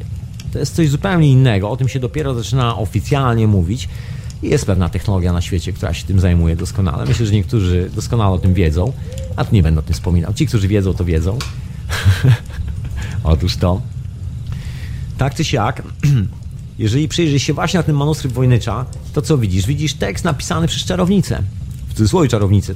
To musiała być kobieta, która posiadała konkretną wiedzę, obsługiwała inny język. Przede wszystkim obsługiwała tą Głagolicę, która wygląda bardzo podobnie do zapisu, który jest znajdowany na terenach nie tyle Polski, ile Bułgarii. Jest taka stella z Bułgarii, znaleziona dosłownie na granicy, właściwie chyba tam z Rumunią. Znana historia, to jest ten najbardziej chyba oficjalny zabytek potwierdzający istnienie tajemniczego języka Głagolicy. Jest nawet chyba na Wikipedii, o ile dobrze pamiętam, zdjęcie tej kamiennej steli. No i dokładnie ten sam charakter pisma, te same czcionki, znaczy charakter, te same litery i to samo pismo znajduje się w manuskrypcie Wojnicza. I przez dziesiątki lat wszyscy zadawali sobie pytanie, jaki alchemik to napisał? A to nie jest żaden alchemik. To jest napisane przez kobietę i narysowane przez kobietę. Cały manuskrypt jest zrobiony kobiecą ręką. Ręczę za to swoją głową, jakem grafik. Analizuję to pismo, przynajmniej takie są wyniki moich poszukiwań. Otóż to, taka jest moja konkluzja, że pismo, że cały manuskrypt są napisane przez kobietę. I ta kobieta posiadała bardzo ciekawą wiedzę na temat roślin. Właściwie gigantyczną, prawdopodobnie no jest to kwestia preparowania siebie do wykonania takiego, można powiedzieć, skoku w kosmos. Dzisiaj wraca to troszeczkę do naszej cywilizacji, bo ja myślę, że to, co dobre, zawsze wróci. To nie jesteś w stanie utrzymać tego zła i patologii przez cały czas. Pewnego dnia to zło, to całe gówno, cały shit i tak się musi rozpaść, bo jest na to skazany. Nie ma przed nimi tak żadnej przyszłości. Wszyscy o tym doskonale wiedzą. I powoli wyłania się troszeczkę inna przyszłość. Ludzie, którzy wybierają się na ayahuaskę i tak dalej. No nie mówię o jakichś takich, wiesz, dodzi sprawach. Mówię o jakichś takich konkretnych wyprawach. Bo zaczyna się pojawiać troszeczkę inna percepcja dookoła. Ludzie zaczynają odkrywać, że świat jest czymś więcej niż tylko i wyłącznie próbą upchania nas do tej wąskiej szuflady z napisem, wiesz, oficjalne prawa fizyki i tak dalej. Wiadomo, że i tak nie działa. Nie ma takiego oficjalne prawa fizyki albo standardy fizyki w dzisiejszych czasach. Tylko prosty chłop, naprawdę, nawet prosty chłop oderwany dynamitem od pługa nie był w stanie powiedzieć takiego zdania, bo on nawet wie, że nie ma dwóch takich samych drzew, nie ma dwóch takich samych wiosen i to nie jest tak, że na wszystko znajdziesz regułę w życiu. Jeżeli ktoś twierdzi, że znalazł regułę na życie, to jedyne, czego można być pewnym, to to, że człowiek znalazł regułę na to, jak być kretynem albo idiotą. I to jest jedyne, co można stwierdzić w tym momencie, ponieważ nie ma żadnej reguły. To wszystko jest dosyć dynamiczne i mocno dynamiczne. I być może opis części tej dynamiki naszego organizmu, tego jak go leczyć, jak dealować z tym wszystkim, w ogóle w innej energii, na innej zasadzie, innej technologii, tej właśnie oryginalnej technologii, która gdzieś tam dawno temu była właśnie w Egipcie. I to jest ciekawa historia i to jest właśnie moim zdaniem zapisane dokładnie w manuskrypcie Wojnicza. Jest teraz próba przestawienia nauki, się pojawił termin fizyki kwantowej, tam na czacie pozdrawiam Jorpka, tam pisze ten temat trochę, pozdrawiam serdecznie. Przestawienia troszkę, bo się okazało, że cała ta nauka nie ma sensu, że to jest wszystko tandetna szalataneria wymyślona przez idiotów. Tak jest prawda. Czy to się kupy trzyma prawa Newtona? Przecież to jest dowcip. To jest dowcip z ludzkiej inteligencji. Na to trzeba było coś wymyślić, żeby to nie było tak, że historia z Watykanem się powtarza, że potrzeba będzie 300 lat, żeby Watykan zaakceptował fakt, że Ziemia nie jest płaska i kręci się bardziej dookoła Słońca niż Słońce dookoła Ziemi. Watykan potrzebował na to 300 lat. Współczesna nauka jest troszkę bardziej cwana, wymyśliła sobie coś jak fizykę kwantową i tam są splątane równania i tak dalej, nie kumając absolutnie tego, co się dzieje w reaktorach nuklearnych, tak zwanej fizyki plazmowej. I mowa jest o tak zwanych splątanych równaniach. Doskonałym przykładem jest kwestia bardzo ciekawej substancji, z której, jak się okazuje, jest zbudowany kawał świata dookoła nas. Substancja to wodór. I ta substancja odpowiada za, jak się okazuje, chyba najważniejsze procesy na tej planecie. Tu nie chcę być taki naukowy, wybiegać mocno do przodu, robić, wiesz, wykładów na temat, wiesz, liczb wodorowych, neutronowych itd. Jak się okazuje, jest to dokładnie to, czego szukaliśmy. To jest ten między innymi święty Graal. Jest o tym mowa od kilku lat w bardzo poważnych publikacjach naukowych. Nazywa się to neutrino. I dowcip polega na tym, że to jest naturalne zachowanie neutrino. Także fizyka kwantowa okazała się bullshitem dla kretynów, którzy nigdy nie chcieli zaakceptować rzeczywistych parametrów świata, w którym żyją i tego, że kształtują ten świat. Naturalne jest to, że jeżeli weźmiesz substancję, która ma 6 wiązań, 6 elektronów, jest oparta na węglu, to automatycznie zachowuje się jak magnes, bo każdy węgiel, hydrogen i tak dalej, to są właśnie carbon i hydrogen, zachowuje się jak magnes. Jedno jest informacją, drugie jest magnesem. Jedno tworzy przestrzeń, drugie jest jakby energią, która tam się znajduje. Tak można to w skrócie określić. Tak mówią już bardzo poważne instytuty fizyki na całym świecie. To naprawdę nie jest dowcip. Jest kilka bardzo poważnych publikacji na ten temat. Tu nie będę ci suszył głowy takimi rzeczami, żeby nie było przecież sobota, bez przesady. I się okazuje, że tym najważniejszym czymś jest neutrino. I nie ma żadnych wiązań splątanych, żadnych równań splątanych itd. To jest tylko taka tania, tandetna sztuczka, żeby nie wypaść na kretyna po latach udawania, że Newton coś ma tutaj do gadania, że to w ogóle ma jakikolwiek sens. Się okazuje, że prosta historia. Nie ma równań splątanych. Jeżeli masz 6 elektronów w konkretnym ustawieniu, to te 6 elektronów automatycznie manifestują kolejne 6 elektronów i masz grupę 12 elektronów. 8 elektronów, o czym wiedzą fizycy plazmowi, tworzy stabilny shielding, czyli stabilną osłonę dla substancji. Musi być 8 elektronów w tym wszystkim. Jeżeli wiesz, jak wzbudzić neutronem pole w ten sposób, żeby dookoła protona zamanifestowała się 8 elektronów, to jesteś w domu. Tu nie ma równań splątanych, tu nie ma, wiesz, zagadek, tajemnic, wiesz, Einsteina, dyskusji akademickich po biały, blady świt. Nie ma czegoś takiego, to jest normalna rzecz. Jedno z magnesem przyciąga drugie, to jest prawo kosmosu. I żeby było zabawniej, te prawa kosmosu są opisane częściowo, przynajmniej taka jest moja opinia, na ścianach kilku budynków w Egipcie. Bezpośrednio. Moim zdaniem jest to dosłownie komiks 1:1, który jasno i wyraźnie pokazuje, jak to funkcjonuje. Świetnym przykładem jest bardzo specyficzny hieroglif, który oznacza ręce wystające z głowy człowieka. Ręce te w skrócie oznaczają po polsku naszą wolę, intencję. Ale nie jest to metafizyczne znaczenie, chociaż wiesz, możesz to tak potraktować.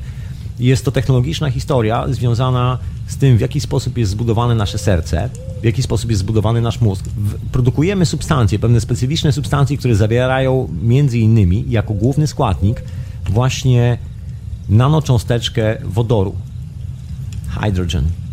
Jeżeli sprawdzisz, z czego jest zbudowany taki mocny reaktor w reakcji termonuklearnej, nawet zimnej fuzji, jakiejkolwiek, ja nie mówię o takiej radioaktywnej reakcji, mówię o tej wyspie stabilności z fizyki nuklearnej, to się okazuje, że masz 4 razy zduplikowaną tą samą substancję o nazwie wodór. 4 atomy wodoru łączące się w jedno tworzą substancję o nazwie deutrium, czyli ciężka woda. To jest woda, w której lód opada na dno. I teraz, jeżeli skojarzysz dwa proste fakty, jak jest skonstruowane twoje serce, o czym doskonale wiedzieli Egipcjanie, jeżeli się przyjrzysz, jak skonstruowany jest twój mózg, zauważysz, że właściwie nie jesteśmy niczym innym, jak dokładnie reaktorem, który produkuje tego typu substancje. O potężnych masach neutronowych, ale niewielkich masach atomowych, dzięki czemu się nie rozsypujemy jak reaktor jądrowy w Fukushimie.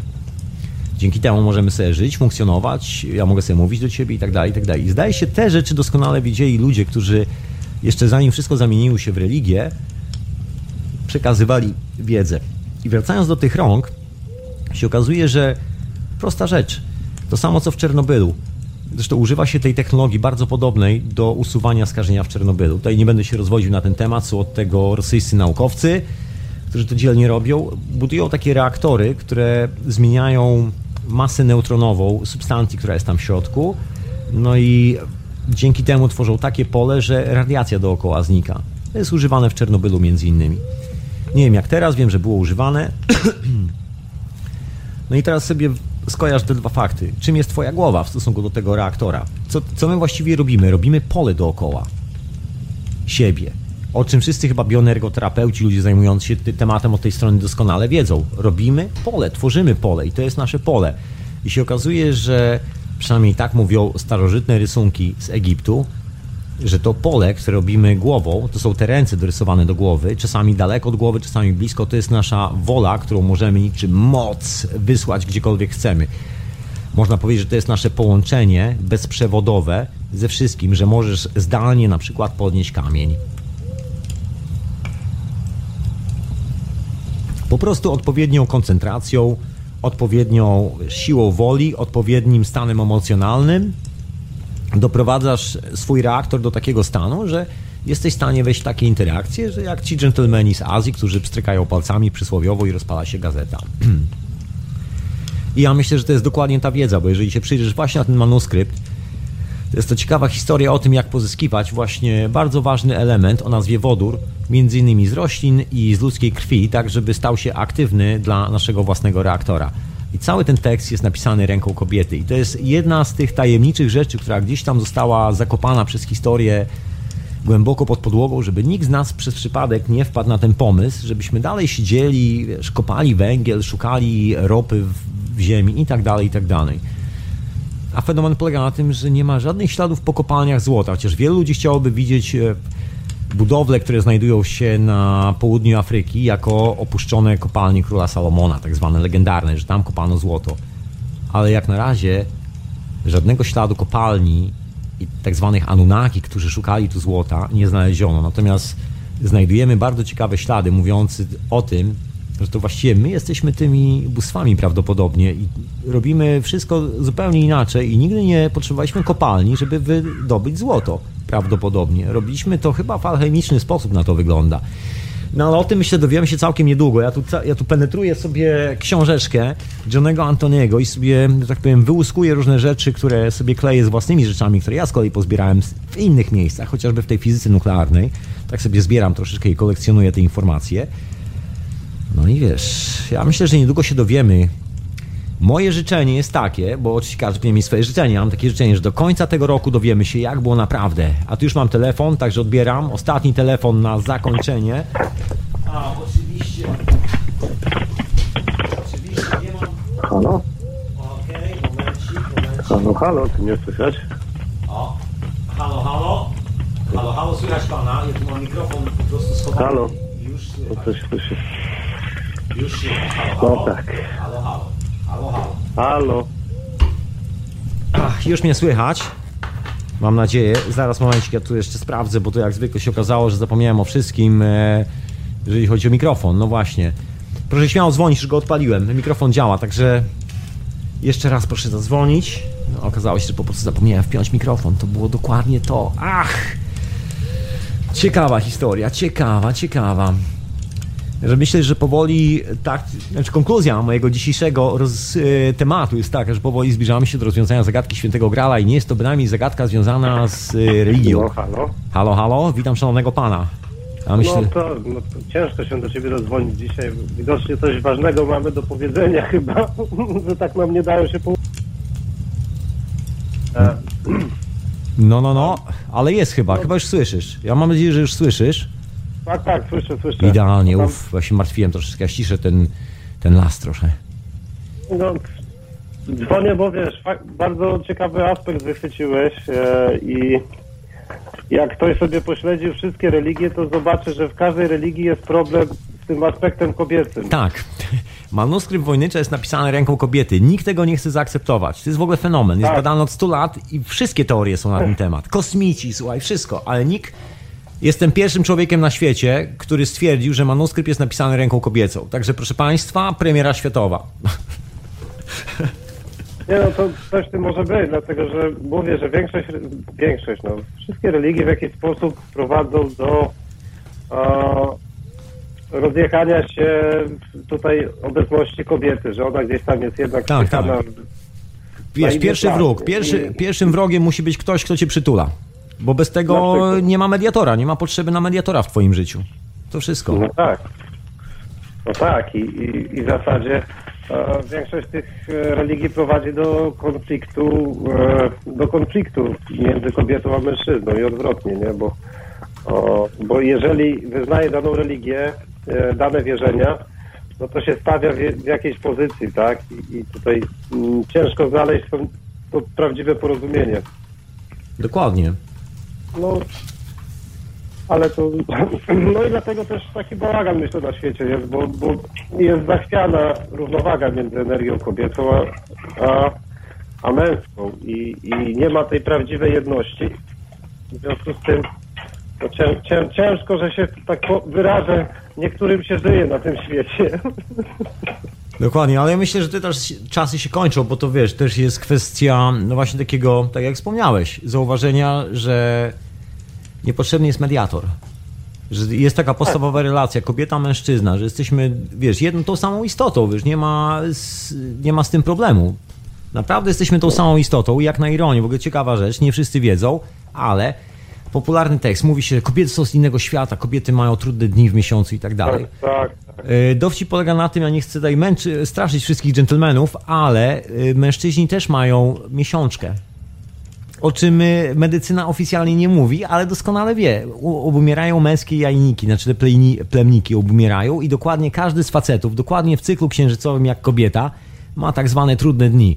Nie wyglądają one jak u kobiety w sensie fizycznym, ale psychicznie jest dokładnie to samo. Także jeżeli co 2 tygodnie masz lekkie takie zejście w dół, to jest to normalne, bo jesteśmy tak skonstruowani. Nagle się okazuje, że wiesz, nauka robi wszystko, tylko nie to, żeby zbudować połączenie, żebyśmy zobaczyli, że jesteśmy tą samą istotą. Nie, tu od razu jest, wiesz, w jedną i drugą stronę, wiesz, siłowanie się w jedną i drugą stronę, kto ważniejszy, kto mniej ważny. Chcesz mi powiedzieć, że raz na 2 tygodnie mogę sobie zjeść kawałek czekolady, tak? Tak właśnie. Otóż to. Tak to jak dziewczyny sobie poprawiają humor. A, to zjem może czekolady, może jakoś to będzie. No właśnie. Ale poważnie, to jest... Słuchaj, skan MRI, proszę sobie robić codziennie skan MRI i zobaczysz, że... Zresztą pójść do lekarza, pogadać ze specjalistami, powiedzą ci, że dokładnie... Tak samo jak kobieta, masz trudne dni raz na, wiesz, tam 2-3 tygodnie, cykl księżycowy. Wszyscy jesteśmy sklejeni z tym cyklem księżyca. On nas jakby tak, wiesz, stabilizuje, można powiedzieć. Robi nam bujanie. W jedną i w drugą stronę. Panie, gdzie ja tam do lekarza? Ja to się uczę, jak się z ziółkami leczyć, a nie będę po lekarzach. To mi się podoba. Człowiek z tak zwanej wschodniej ściany ma... Ja w ogóle mam ostatnią taką refleksję, że ludzie ze wschodniej części Polski, ja akurat pochodzę z Wrocławia, ale rodzinka też jest ze wschodu, a ludzie stamtąd mają jeszcze takie zdrowe myślenie w głowie. Ja pamiętam wszystkich stamtąd i jeszcze znam ludzi, którzy pochodzą stamtąd, świetni, zacni ludzie. Mają takie fajne podejście, że do lekarza to się chodzi umierać. I to jest... A normalnie to idzie do tam ciotki Stefy po ziółko, ona wie jak leczyć i to faktycznie leczy. Rozumiesz? I to jest te wszystkie ciotki Stefy, ja tak się śmieję, ale wiesz, prawda jest taka, że wszystkie te ciotki Stefy tak po cichu u nas są w Polsce jest tradycja szeptunek. No, i wyobraź sobie, że nie tylko. Przetrwały i inne takie znachorki, są takie. Dokładnie i teraz po prostu trzeba tylko zaakceptować fakt, że jedna z nich, że była potężna cywilizacja, potężna kultura, która miała swój własny język i jedna z tych kobiet spisała to wszystko, spisała jak budować reaktor, który nie wiem co robi. Tam jest napisane, że lecisz. I tam jest napisane, że podróżujesz pomiędzy gwiazdami w manuskrypcie Wojnicza. Tam tak są cykle księżycowe, bardzo precyzyjnie opisane. Miejsca, kiedy musisz zsynchronizować substancję, którą pozyskujesz z roślin, która ma konkretną masę neutronów do konkretnego położenia Ziemi wśród gwiazd, no bo wtedy Ziemia ma konkretne pole. A pole to jest nic innego jak oddziaływania neutronów na proton, czyli budowanie tak zwanej chmury elektronów. To się neutrino nazywa. No tak, tylko to jest jeszcze do uzyskania bez żadnych substancji, po prostu nad odpowiednią pracą nad sobą, tak. Gdzie doprowadzisz do mózgu, do wydzielenia się akurat takich potrzebnych ci rzeczy, dokładnie, które cię w ten kosmos wywalą. No. Otóż to. Ale to też może się wiązać, że musisz, wiesz, połączyć właśnie ze sobą tą energię żeńską i męską, które w sobie nosisz. No i o, tam jeszcze jest kilka rzeczy. Ja tam odszukałem. W połączeniu zewnętrznym też. Ja odszukałem kilka takich rzeczy, które tam właśnie w Egipcie zaparkowały na temat, co my właściwie musimy zrobić, żeby z powrotem wrócić do takiego oryginalnego stanu, w którym, wiesz, powinniśmy być teoretycznie po tych 6000 lat. Ale... Bo trzeba powrócić do tego naturalnego stanu między energią żeńską a męską, tak? Do tego balansu. Tak. Dopóki on nie jest zbalansowany, to nie cholery, no to będzie się wszystko rozpadało. Dokładnie. A tam jeszcze jest jedna ciekawa rzecz. Ja dzisiaj nie będę tego poruszał, bo to jest taki wątek, który ja tutaj tak sobie po cichu z audycji na audycję wywołuję. Myślę, że niedługo o nim powiem, bo jest bardzo ciekawy taki wątek, który się kolebie w tej prehistorii. Jest on związany z naszymi podróżami w kosmos. Naszymi, mówię w sensie ludźmi żywymi, którzy mieszkają na planecie Ziemia, i nie mówię o zakładaniu skafandrów i odpalaniu zbiorników z paliwem i siedzeniu na wybuchającej bombie z opóźnionym zapłonem. Nie mówię o takim lataniu, jakie uskutecznia NASA. Mówię o czymś zupełnie innym. Mówię o czymś, co jest bardzo blisko szamanów. To jest na innej zasadzie, bo to jest na zasadzie twojego skupienia i zjednoczenia się z tym, co to jest, tak? Tym źródłem i tak dalej, ale żeby to zrobić, to trzeba właśnie zharmonizować wszystko, że wszystko ma być na swoim miejscu i grać, i wtedy możesz robić właśnie takie rzeczy, ale to też musi być stan umysłu taki, który ci pozwoli na to wejść, bo jeżeli ktoś nie Dokładnie. Jest przygotowany psychicznie, to, że tak powiem, głowę mogłoby mu rozwalić. Dokładnie, ja myślę, wiesz, taka moja konkluzja na dziś, bo powoli będziemy kończyli na hiperprzestrzeń, taka moja konkluzja to jest to, że starożytni tak naprawdę nie do końca zapisywali tylko i wyłącznie technologię. To jest zapis tego, jak zbudować tą technologię, jak ją znaleźć w sobie. I to jest właśnie to połączenie, to jest to, o czym mówisz, to jest, możemy nazywać to połączeniem męsko-żeńskim, pierwiastka męskiego i żeńskiego, jakkolwiek by to nie nazwać, jest to konsolidacja człowieka samemu w sobie i odkrycie swoich rzeczywistych zdolności. I do takich naprawdę, bym powiedział. Ja nad tym właśnie teraz pracuję. Wiesz co, ja też. To się dobrze składa, słuchaj. To co? To dobrze się składa właśnie. Dokładnie, słuchaj, to co? Spotykamy się za tydzień. Tak. Ja w tej okazji się nawet kompotu, powiem ci, napiję i chyba kawałek sernika jeszcze zjem, bo mi zostało. Ja mam czekoladę, dostałem czekoladę i ciastka. Trzeba to jakoś uczcić. Dokładnie, także chłopaki, nie przejmujcie się, że co 2 tygodnie czujecie się kiepsko, macie moment i to się zdarza. I faktycznie, szczególnie jak pracujesz w stresie, w takich mocnych, intensywnych warunkach, chłopakom się mówi, że są stworzeni do, do harowania gorzej niż zwierzęta pociągowe, najbardziej katowane w historii świata. I tak się mówiło chłopakom i chłopaki, będę silny, dam radę, pójdę w wojnę, wygram, tego typu rzeczy. Nie zdają sobie sprawy, że właściwie są tak samo delikatnie skonstruowani od tej strony jak kobiety. I że właściwie można sobie odpuścić to takie zapuszczanie tych wąsów, że tak powiem, i ostrzenie tej sikiery i tam przeładowanie tego zamka w karabinie.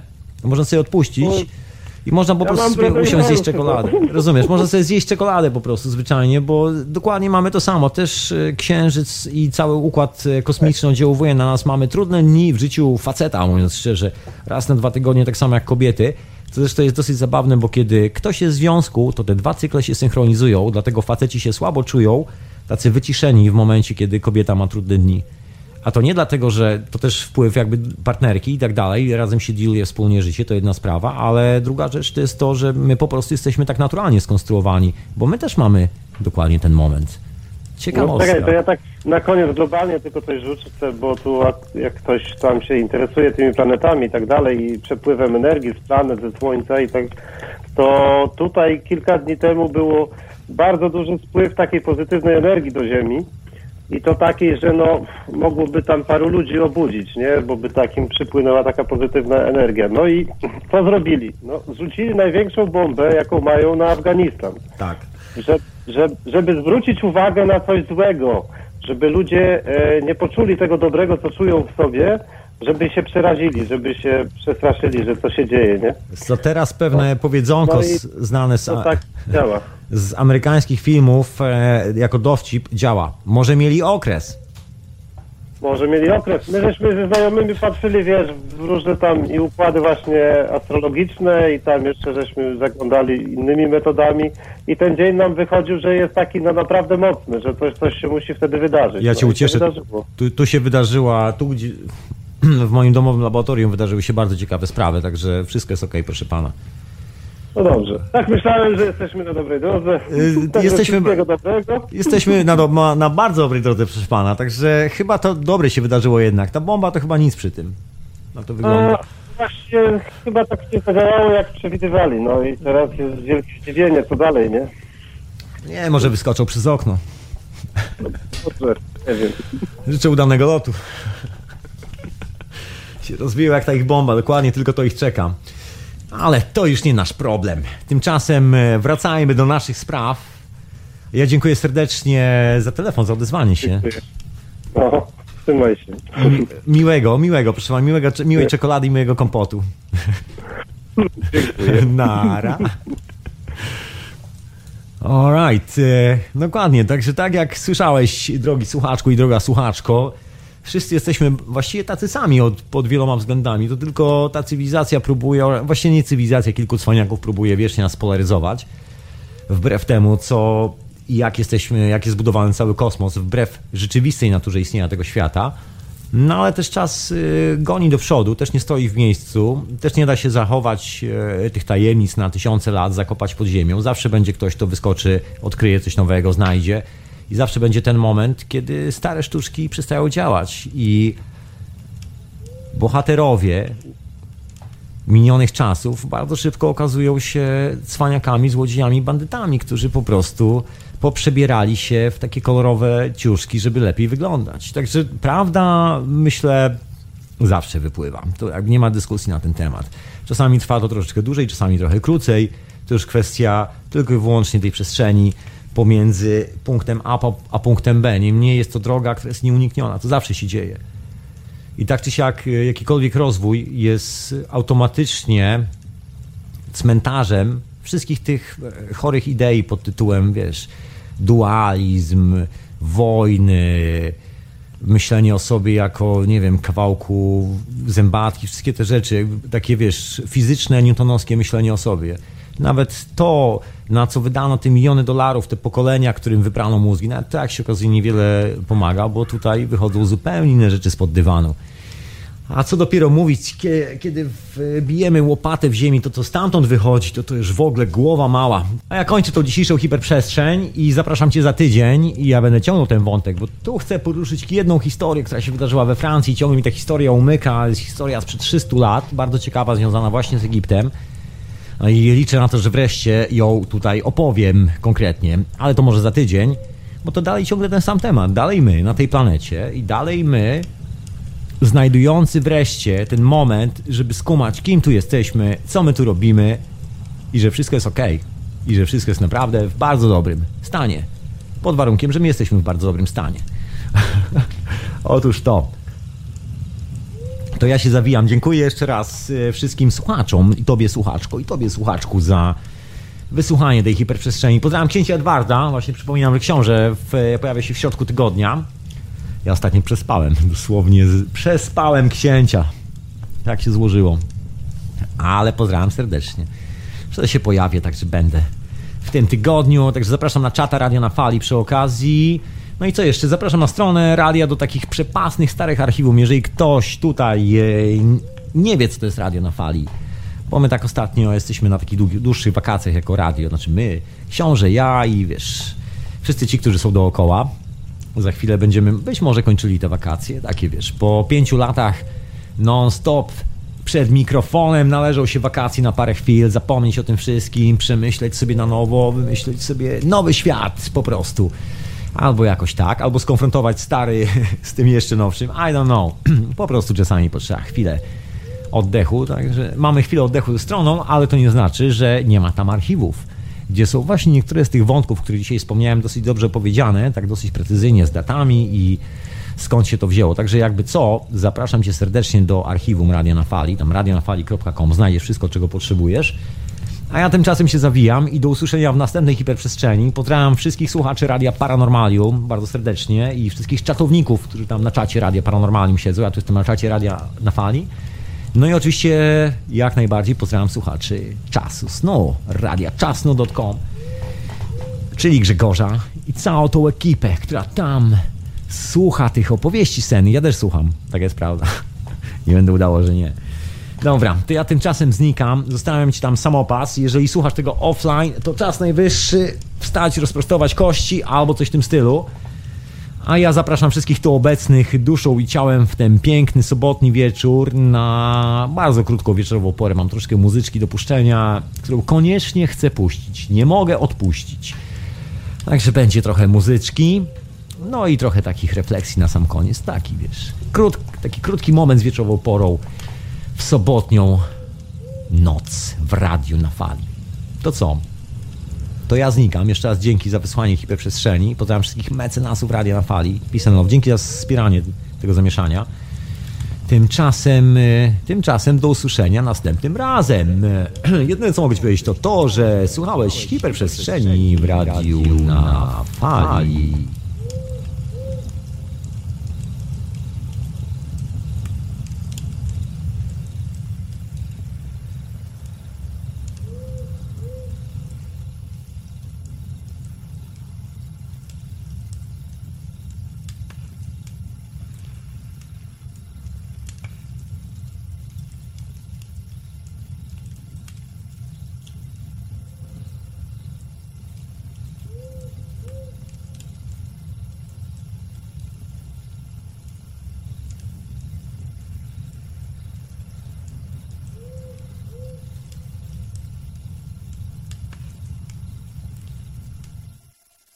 Think for yourself and question authority.